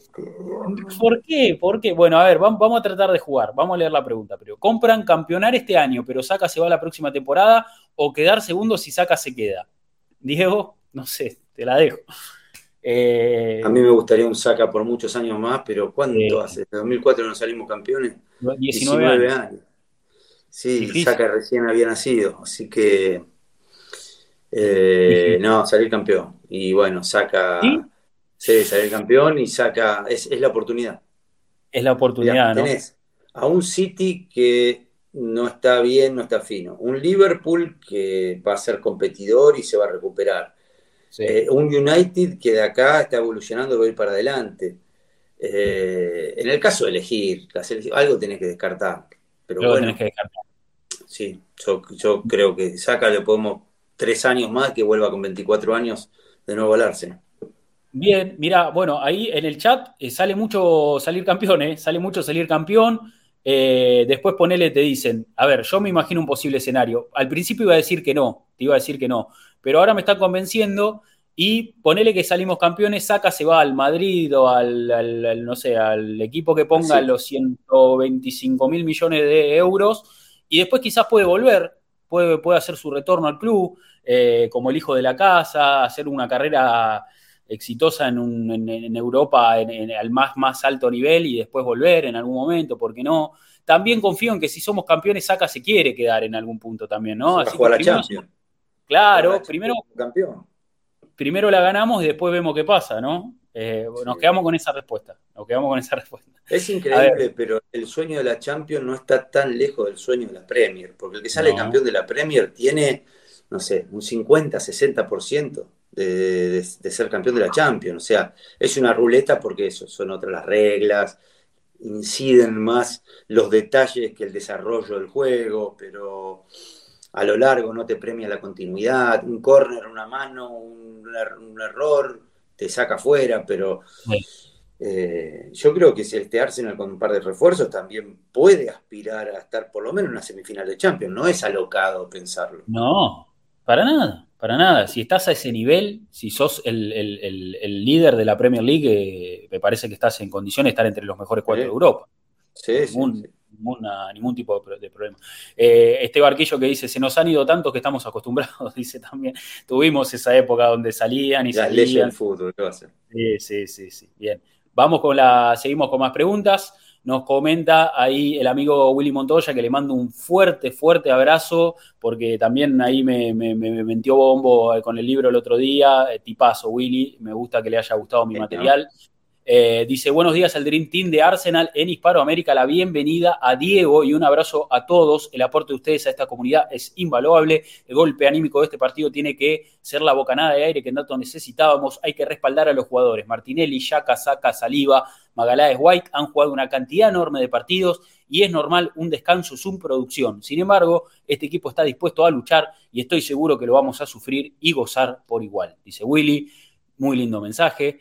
Nos comenta y Rick, dice, hola muchachada Gunner, qué importante triunfo por la forma que se dio, me da la impresión que será un envión en el ánimo y que así sea, que los 11 que están en cancha que nos representen bien, solo pido eso, qué gran trabajo de Bucayo Sacadona, un crack total, de God's Child, inspirador, dice, y fotito de Saca, que, que, que, ser más amable, Saca, que ser más entrañable, ¿no? Con, con, ese... Eh, aparte, muy querible muy, querible. Diego, Diego da la sensación de que es un, pibe súper centrado, tranquilo, enfocado, ¿no? Como queriendo hacer todo lo correcto y, esa esencia tan arsenal de ser un jugador talentoso, pero a la vez súper super profesional y tranquilo, perfil bajo, porque no es esas estrellas del fútbol, ¿no?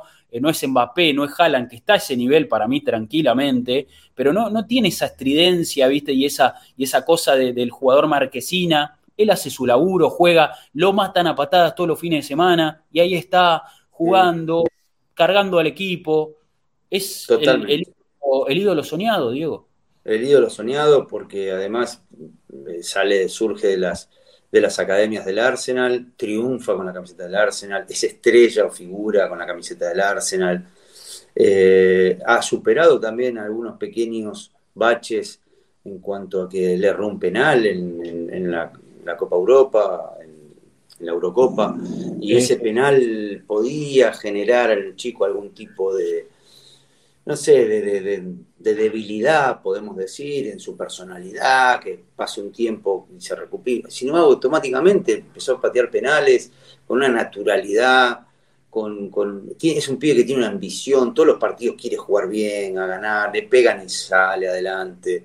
Eh, no está contaminado por el ambiente del fútbol, no se cree más que nadie y eso para, para el orden interno también debe ser algo que, uno de los chicos más mejores jugadores de la Premier League no se crea más que nadie, parece un gran mensaje también. Yo creo que los grandes educadores educan sin, sin querer educar.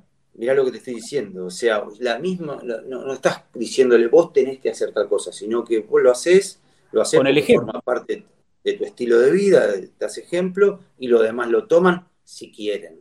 Si quieren lo toman. O sea, aprenden porque hay gente que no quiere aprender, que no, le interesa. Entonces me parece un, chico, ojalá que se quede mucho tiempo, eh, y hoy que se imita todo, que los tatuajes, que los peinados, además, porque uno imitemos más a, los tipos como Saca, que vale la pena. No nos confundamos, Que, la, que la industria del fútbol no nos confunda los, que los tipos que valen la pena son como Saca, no el que se pone el tatuaje más original, ni hace la cara más rara en la cámara, en la cámara, ni grita o el, gol más lindo, o los botines más, más coloridos. Ese es, el modelo de, ese es el modelo de jugador. Bien, bien, perfecto. Eh, más preguntas ahí en nuestra cuenta de Twitter. Eh, JC dice, excelente trabajo como siempre, fueron más ganas que fútbol, pero necesitábamos esta victoria. Debemos hacer algo con la defensa, estamos cometiendo errores graves que antes no pasaban. ¿Sentarían alguno para darle la oportunidad a Jakub Kivior? Me imagino que es la pregunta de JC. Bueno, eh, podría ser un, o sea, yo creo que es el recambio natural de, Gabriel Magaláes, sin duda. Eh, eh, se podría probar en Europa League, dependiendo de cuál sea el cruce. No sé, Diego, cómo lo ves. sí, claro. Yo, en la dinámica de Premier no lo meto, pero no sé, no, no, no estamos para arriesgar nada. Yo creo, eh, Rodrigo, Rodri, que esa información la tiene el entrenador. Es, una información muy, muy privada, es, algo que, no sé, eh, nosotros podemos evaluar un jugador dentro de la cancha, pero hay todo un proceso anterior que es eh, la respuesta del futbolista en los entrenamientos. Y ahí mm. creo yo que está el ojo clínico del entrenador para, el entrenador es un gran observador y, en ese tipo de, conducta la tiene que observar perfectamente. Si el jugador está preparado, un entrenamiento no es lo mismo que un partido, ya lo sabemos, pero, es un juego de jerarquía, viene de jugar en selección, no, Es, alguien que desconocido. Entonces, hay una información confidencial que es solo del entrenador.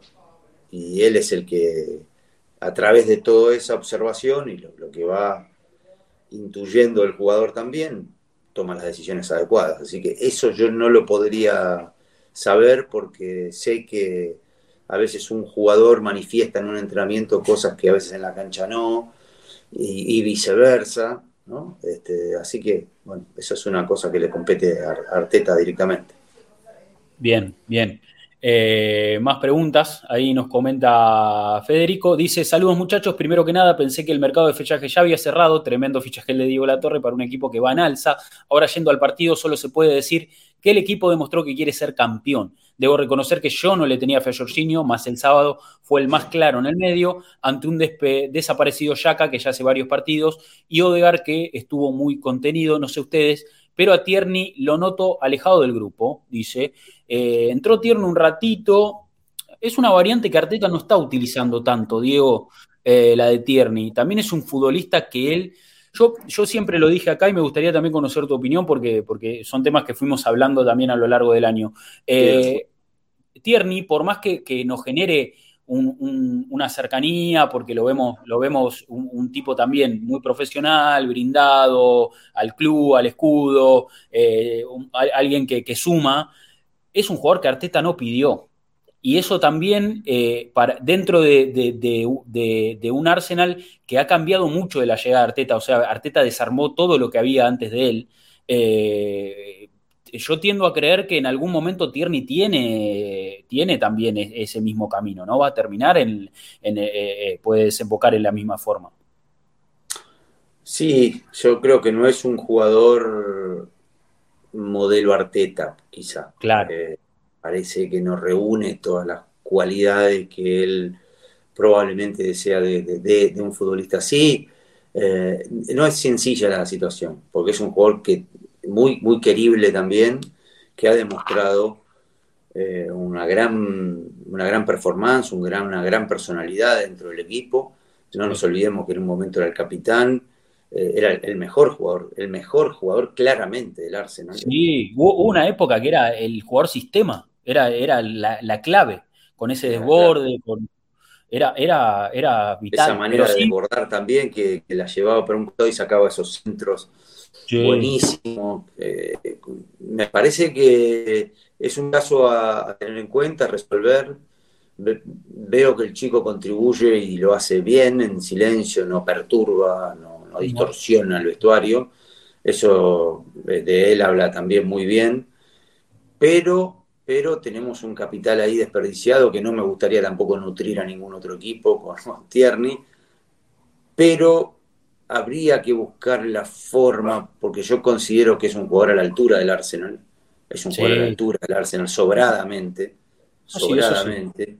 Nosotros tenemos un técnico muy peculiar como, como Arteta, que busca en futbolistas funciones por ahí que, eh, o una diversidad de funciones, o un jugador con mm, talento como lateral izquierdo para distribuir la pelota, para, darle salida y demás.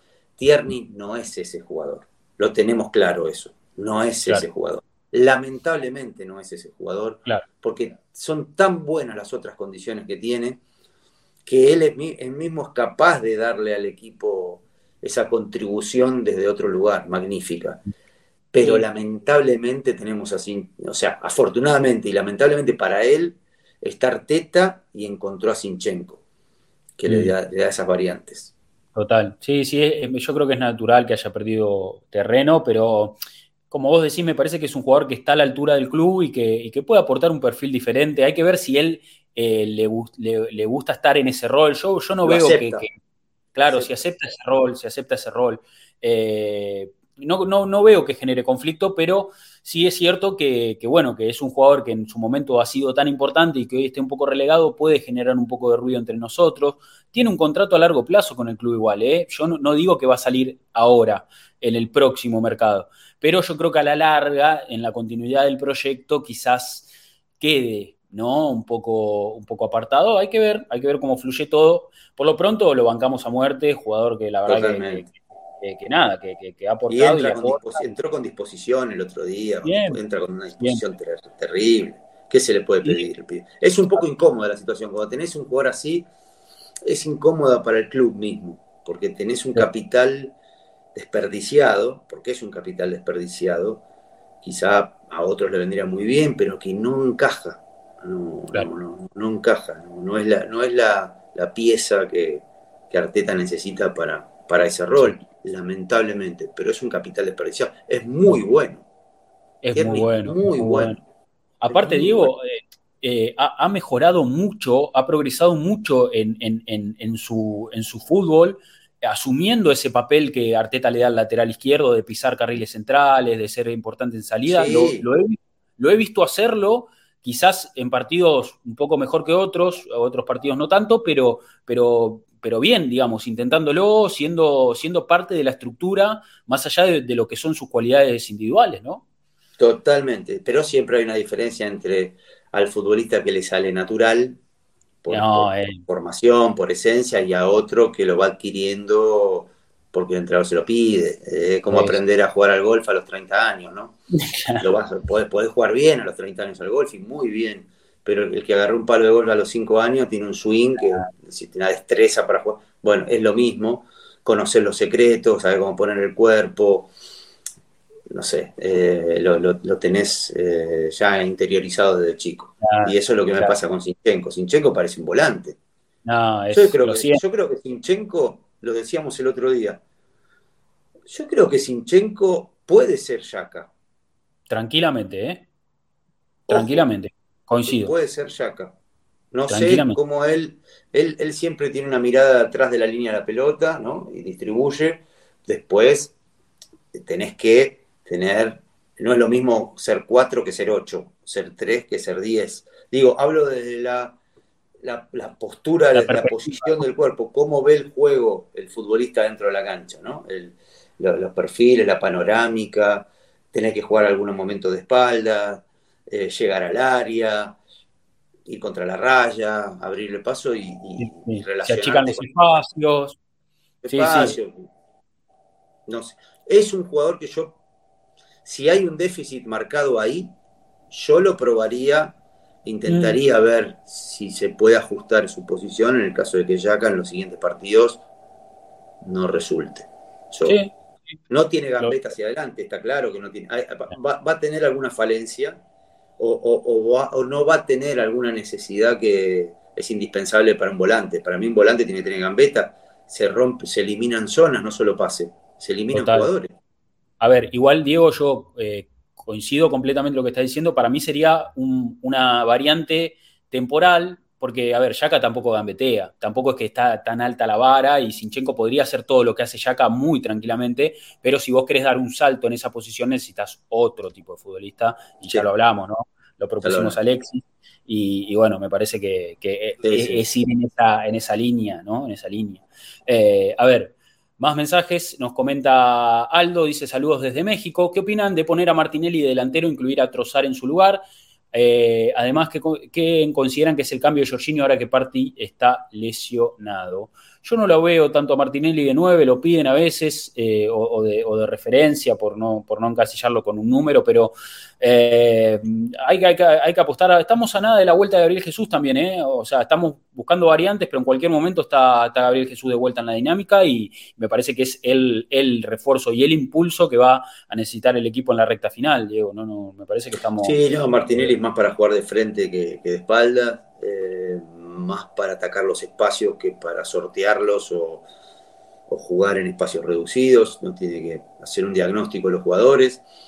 Sí puede ser que en algunos partidos, yo me acordaba el otro día del Everton, poner a dos nueves y, aunque uno no sea un nueve tradicional, simplemente para liberar a Enquetia y para que Enquetia pueda disputar el mano a mano, que no haya sobrantes en la defensa, eh, digo como desesperación, pero claramente Martinelli no, no es nueve, salvo que se presente esos partidos que haces un gol de entrada. Me acuerdo, sí, me acuerdo, ¿te acordás en Europa League cuando apenas había llegado? Emery lo puso de referencia en un par de partidos. Era otra también la, dinámica y la estructura y funcionaba de otra forma todo. Eh, yo creo que ocasionalmente lo podría hacer, pero no sé si es, me parece, la. no. Eh, a mí tampoco. No, lo veo, no lo veo. Ah, bueno, a ver. Es win, es win, claramente es win. Eh, a ver, nos comenta ahí JB, dice, victoria sufrida, nos da mucha alegría, pero nos están quitando años por lo sufrido. Esta victoria se une mucho, esperemos seguir sacando ventajas y que regrese Jesus y se espera Arsenal cumpla su promesa. Sensaciones que el equipo está intacto desde lo mental, no los percibí apurados, sufrieron igual que nosotros por lograr el resultado y sin desesperarse lo ganaron. Importante victoria en lo mental y al final este resultado será clave. Son estos partidos definitivos de la temporada, dice, dice también Alexander Lozano ahí en su mensaje. Sí, sí. Sebastián García que dice, buenas muchachos, gran victoria para levantar lo anímico. El equipo dio una muestra de carácter después de una mini racha negativa. Aún así me preocupa lo fácil que nos hacen los goles y lo poco que participa en Ketia del juego. Eh, bueno, ¿cómo ven a Martín en esa posición? Ya dijimos que no. Por otro lado, felicitaciones por sumar a la Toral Podcast. Nuevo refuerzo para el equipo. Abrazo muchachos, dice, dice Sebastián. Eh, del aspecto defensivo, Diego, porque es cierto que estamos más endebles. Eh, hemos perdido un poquito de, de solidez ahí. Eh, no sé si vos crees que es algo eh, pasajero, que tiene que ver con, también con el desarrollo de los partidos que fuimos teniendo, eh, si es una cuestión individual, porque puede dar un poquito más bajo Saliva o Gabriel o, White o, algún desajuste, ¿dónde ves que, que el Arsenal le esté costando? porque es cierto que nos están convirtiendo más que, más que antes, ¿no? Es cierto, sí, es cierto. Creo que la, quizá la pérdida de confianza te quita, te quita un poco de convicción, te quita un poco de determinación. La, presión, las, presiones a veces que hacemos en el campo rival son muy sofisticadas, o sea, es rápidamente identificar, ya lo tiene en la cabeza por cómo juega el rival, seguramente ir a la, ir a la toma. Entonces, cualquier jugador que llegue dos segundos tarde y empieza a salir de a uno, como pasó el otro día en el segundo gol, eh, y eso repercute en los dos centrales, ¿no? Porque, como dijimos, ya viene con ventaja la jugada, viene el volante corriendo, viene el delantero que se puede desmarcar. Y entonces ahí hay, la, inferioridad es, notoria. Eh, es lógico, yo creo que vivimos un proceso muy delicado estos últimos partidos. Me parece que nadie está exento, exento de un error, por supuesto pero que los próximos partidos, por lo menos el próximo partido, se va a ver el, impacto de esta victoria. Eh, el equipo va a salir a la cancha con más autoridad, eh, tratando de arriesgar y que ese riesgo sea un riesgo verdadero, no un riesgo que, ah, me dijo el entrenador que tengo que, que tengo que jugar y que tengo que hacer este pase y lo hago, pero vos sabés que detrás hay una duda. Detrás, de ese riesgo hay una duda. Cuando estás bien, detrás del riesgo hay determinación. esa es la, diferencia. Clarísimo, clarísimo. Eh, nos comenta ahí Ribodowski, dice, gran victoria del equipo y gran demostración de actitud. Espero que Thomas, Gabriel Jesús y Smith Rowe vuelvan pronto, los necesitamos para la segunda mitad de la temporada. Vamos por esa Premier League, Come on, you Gunners. Eh, nos comenta Héctor, que le manda un abrazo, dice, aún hay cosas para corregir y podemos hablar mucho, pero ganar y de esta forma ayuda en lo anímico. Volvió el laboratorio de Nicolás Hover, otra buena. Lo malo hay que ajustar mucho esa línea defensiva. Mi opinión, volver a las bases. Tomiyasu, White, Gabriel, Tierney, propone. Y dice Cini y Yaka, que ya demostró cuánto aporta en ataque y cuánto cede en defensa, ya lo dijo la torre, las tácticas con el tiempo les toman la mano, me gustaría ver algún ajuste, dice Héctor. Eh, bueno, eso también, ¿no? Hay, como una repetición, una continuidad en lo que son los intérpretes, la estructura, y, quizás hay, hay, hay, un riesgo de, virar hacia la monotonía, ¿no? No sé cómo lo ves, Diego, si, si, es, si, es también necesario sacudir un poquito ahí el, avispero, ¿no? Sí, totalmente. Eh, yo eh, creo que es muy muy difícil ir innovando, innovando, innovando sobre la marcha, a ver cómo me sale en el siguiente partido, cuando se vienen partidos que por diferentes razones son determinantes y son los, rivales son cambiantes. Mm. Eh, creo que en el fútbol todo se está estudiado y nada termina sorprendiendo del todo. Después es el partido el que por también por circunstancias eh, los jugadores están más o menos finos, hay algo de humano en, un partido de fútbol. Eh, son hay, días que, por ejemplo, eh, las cosas no salen del todo y de repentinamente, como en el segundo tiempo, sale. Y vos decir bueno, pero si en el primer tiempo le tomaron la mano, ¿por qué en el segundo tiempo no? Hay un desgaste. No sé, yo no, no voy tanto a eso. Creo que el equipo, lo importante es que el equipo sepa qué quiere, a qué quiere jugar, tenga recursos dentro de esa idea. No solamente sea Sinchenko para adentro, sino sea, bueno, Sinchenko para adentro está tapando, Odegar venga el 9, y creo que eso lo tiene el equipo, por eso va Lo tenemos porque te iba, a decir, incluso con City eh, hubo como esa, esa corrección sobre la marcha, de Sinchenko no pisando tanto, yendo más afuera, ya abajo más. Eh, existe eso, me parece, está, está. Está, está, está, está. latente en el equipo, está latente, o sea, dentro de la marcha del partido encuentra respuestas en su propio funcionamiento eh, mm. para, para cumplir con, los espacios, para tener más líneas de pase, para, no sé, para, sacar la pelota desde el fondo, para encontrar una debilidad en el rival. Yo, lo veo eso en el equipo. No mm. todo es táctico, no todo es táctico en un partido de fútbol, ¿no? Es uno de los componentes, pero no todo es táctico. Claro. Claro, bien. Eh, vamos a meterla ahí con las preguntas. Tenemos la de Julián que dice, la victoria es un aliciente enorme, se vio nuevamente un equipo suelto y agresivo, sin embargo, las variantes tácticas parecen ser las mismas siempre. Bueno, lo que hablábamos recién, alcanzará el recambio y las ideas para lo que queda. Eh, bueno, creo que, sí, que, el equipo está, está, encontrando caminos, lo que decíamos recién ahí con, con Diego. Eh, Santiago Palacio que dice, saludos muchachos, qué sufrimiento de partido, pasamos por todas las emociones. ¿Considerarían vender a Thomas en verano debido a tantas lesiones? Yo ya sé, Diego, que vos dijiste que no, o sea, eh, que, que, es un jugador que en algún punto eh, no tiene, no tiene reemplazo, ¿no? No, no, no, no. primero, primero estaría bueno, y yo creo que bueno, hoy el fútbol es, hay un montón de, gente alrededor de un equipo de fútbol que, que entiende y, trabaja al compás de los, de los cuerpos técnicos. Primero me gustaría saber por qué tantas lesiones en parte. ¿Cuál es, cuál es el origen? ¿Cuál es el origen? Si es un problema, de, no sé, habría que ver. Sería irresponsable dar un diagnóstico, pero hay muchos entrenamientos, entrenadores que se dedican a la prevención de lesiones. Si, vos no detectás cuál es el origen, si es muscular y quizá hay algún músculo que esté desequilibrado, porque hay fuerzas que no son parejas. La mayoría de los, las lesiones, obviamente que hay fatiga que se va acumulando. Mm. Pero la mayoría de las lesiones musculares provienen de pequeños desequilibrios en los músculos. O sea, cuando vos tenés imperceptiblemente más fuerza en un músculo que en otro.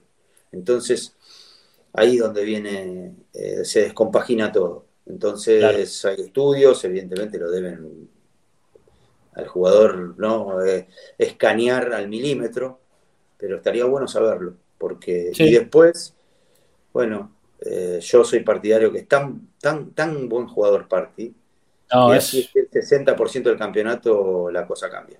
Sí, sí, cuando está en cancha es algo que, no, cambia todo cambia todo. Todo. Es, todo, cambia todo, cambia todo. Bueno, nos comenta ahí eh, Nixon, dice muy buenas. ir despidiendo, Rodri.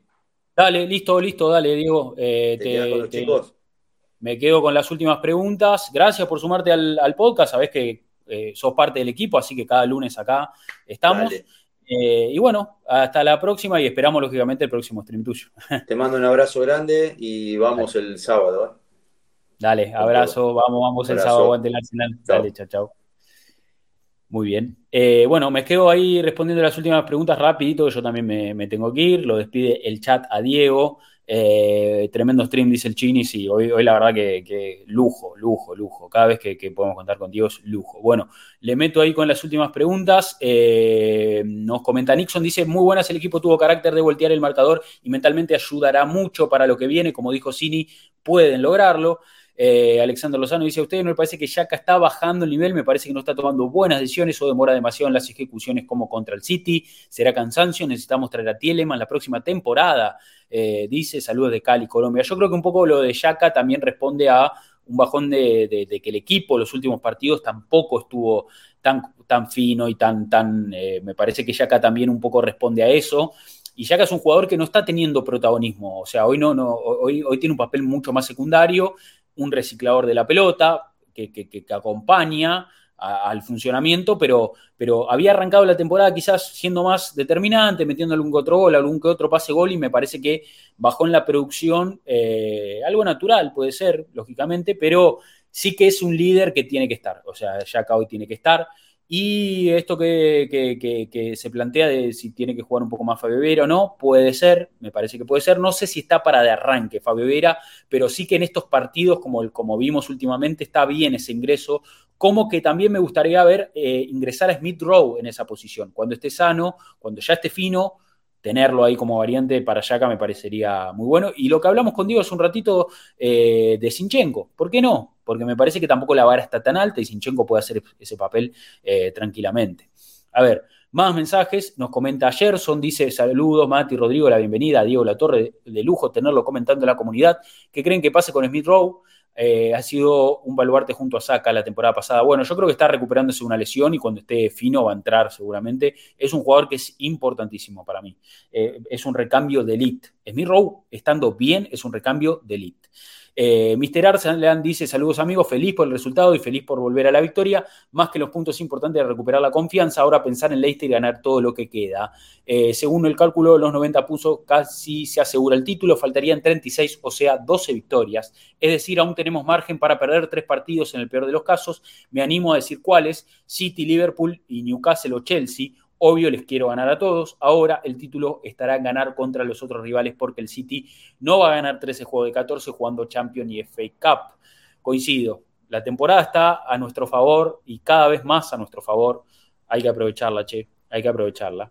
Juan Martín Ramírez que dice, buenas, los Cronquisela jugaron con los refuerzos por mundial, ¿eh? jerarquía absoluta con Diego y Adria para un plantel que venía corto en nombres, pero muchos frentes. Sobre el stream del viernes es que quizás los defensores intentan participar para no quedar largo en el equipo. Respecto al sábado, confirmo que el mundo se divide en dos, los que saben que el Divo es top mundial y los que no saben de fútbol. Ojalá que Martinelli se le abra el arco, que Gabriel descanse en algún momento y el resto vuelva a la dinámica positiva. Hay con qué ilusionarse, dice Juan Martín, que lo vi ahí en el chat también.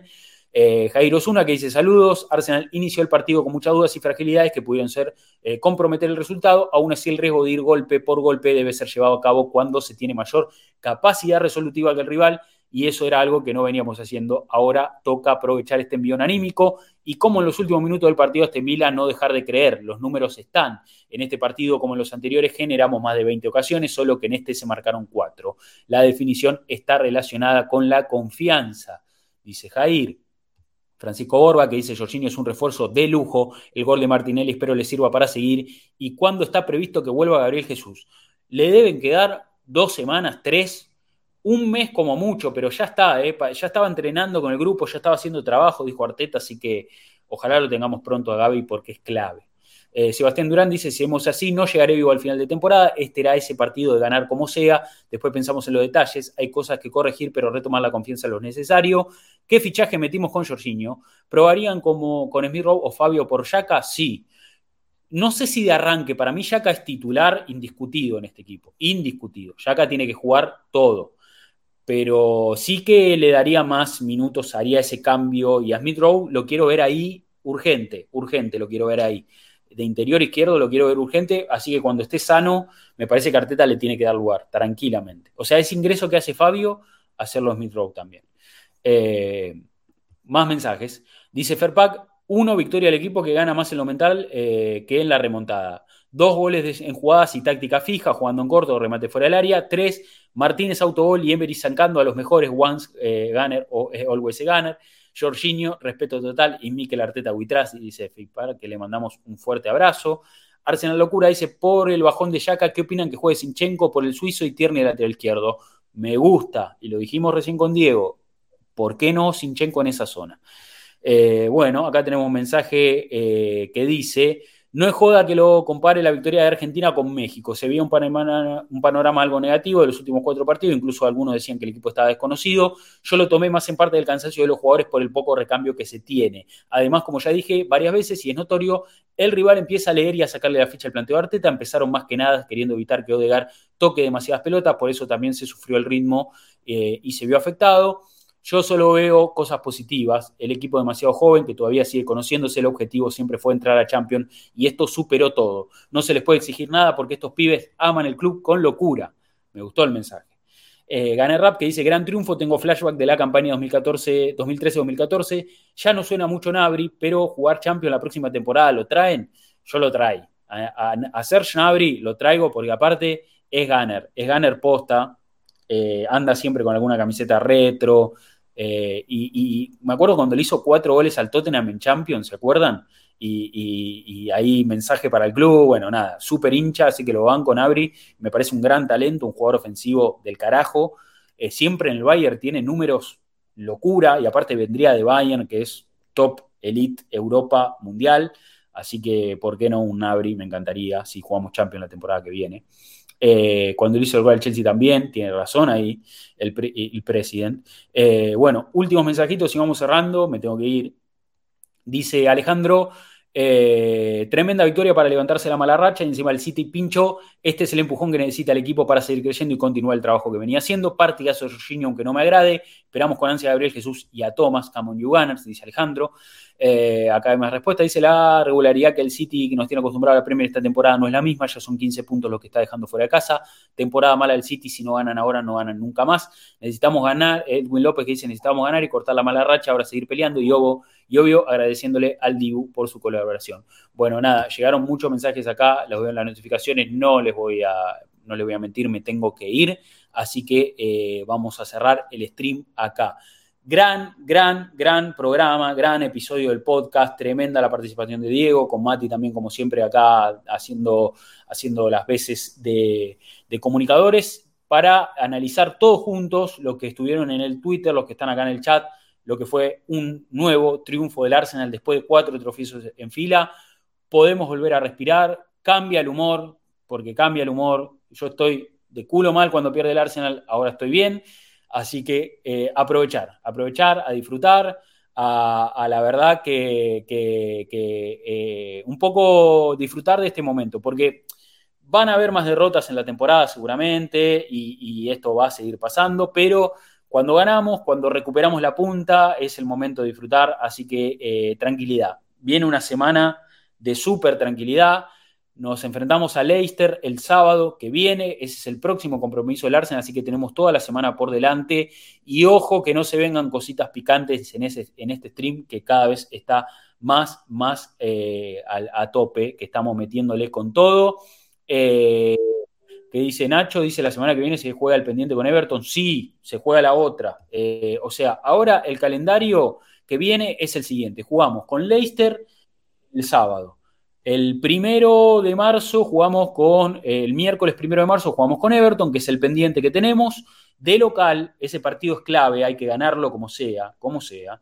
Eh, y después jugamos el día 4, o sea, el sábado también, eh, a las 12 con Bournemouth, de local, partido también para ganar. Visitamos a Fulham el 12 de marzo y el 19 con Crystal Palace. Eso es lo que sigue para el Arsenal. Partidos todos en los que hay que sumar, hay que aprovechar. Así que eh, nada, disfrutemos, disfrutemos el equipo de vuelta puntero, nosotros de vuelta contentos con una victoria 4-2 y con este espacio maravilloso, hermoso que compartimos. Bueno, gente, gracias por estar ahí a los que estuvieron hoy. Si, si escucharon el episodio en Spotify, denos ahí un poquito de amor virtual, califiquen el stream, el, podcast, denos, denos ahí una puntuación, cinco estrellas. Si están acá, viendo el episodio en YouTube en este momento, suscríbanse al canal, denle like al, video, que eso suma, todo suma para hacer de este espacio cada vez eh, un espacio más grande, un espacio que tenga más visibilidad y a disfrutar entonces que, estamos bien. Y eh, bueno, si también están acá en, Twitch, eh, no, no, olviden seguir al canal, no olviden si se animan, si les da, si tienen ganas. Eh, hacerse suscriptores de este canal, que la realidad es que también eso ayuda y empuja mucho. Ya estamos en más de 1100 seguidores acá en Twitch, va creciendo la comunidad, somos cada vez más. Le agradezco a Mampar la suscripción de hoy, gracias, muchas gracias. Eh, realmente eso es lo que, lo que motiva y lo que invita a seguir. Así que nada, agradecerles, agradecerles. Eh, ¿Qué dice este barquillo? Te falta una mascota para completar el grupo. ¿Qué pasó ahí? ¿Qué, a, qué te, referís con mascota? ¿De qué, estamos hablando? No entendí el, mensaje. Eh, pero bueno, nada, eh, nos vamos yendo. Nos vamos yendo. un, un gran stream, un gran stream el de hoy. gracias, gracias a todos. a los que estuvieron, a los que están siempre. Nos vamos a reencontrar la próxima y como siempre vamos entre el perro y la... Ah, por... No, yo no tengo mascota porque vivo en un departamento chico. Eh, lo mío es... Este, este, es mi compañero, este es mi compañero. Este es mi compañero de, todo, de todo, de cada, de cada momento. Eh, bueno, nada, gracias, gracias y nos vamos a despedir a la próxima. Como siempre, vamos a decir, aguante el. Chao, gente.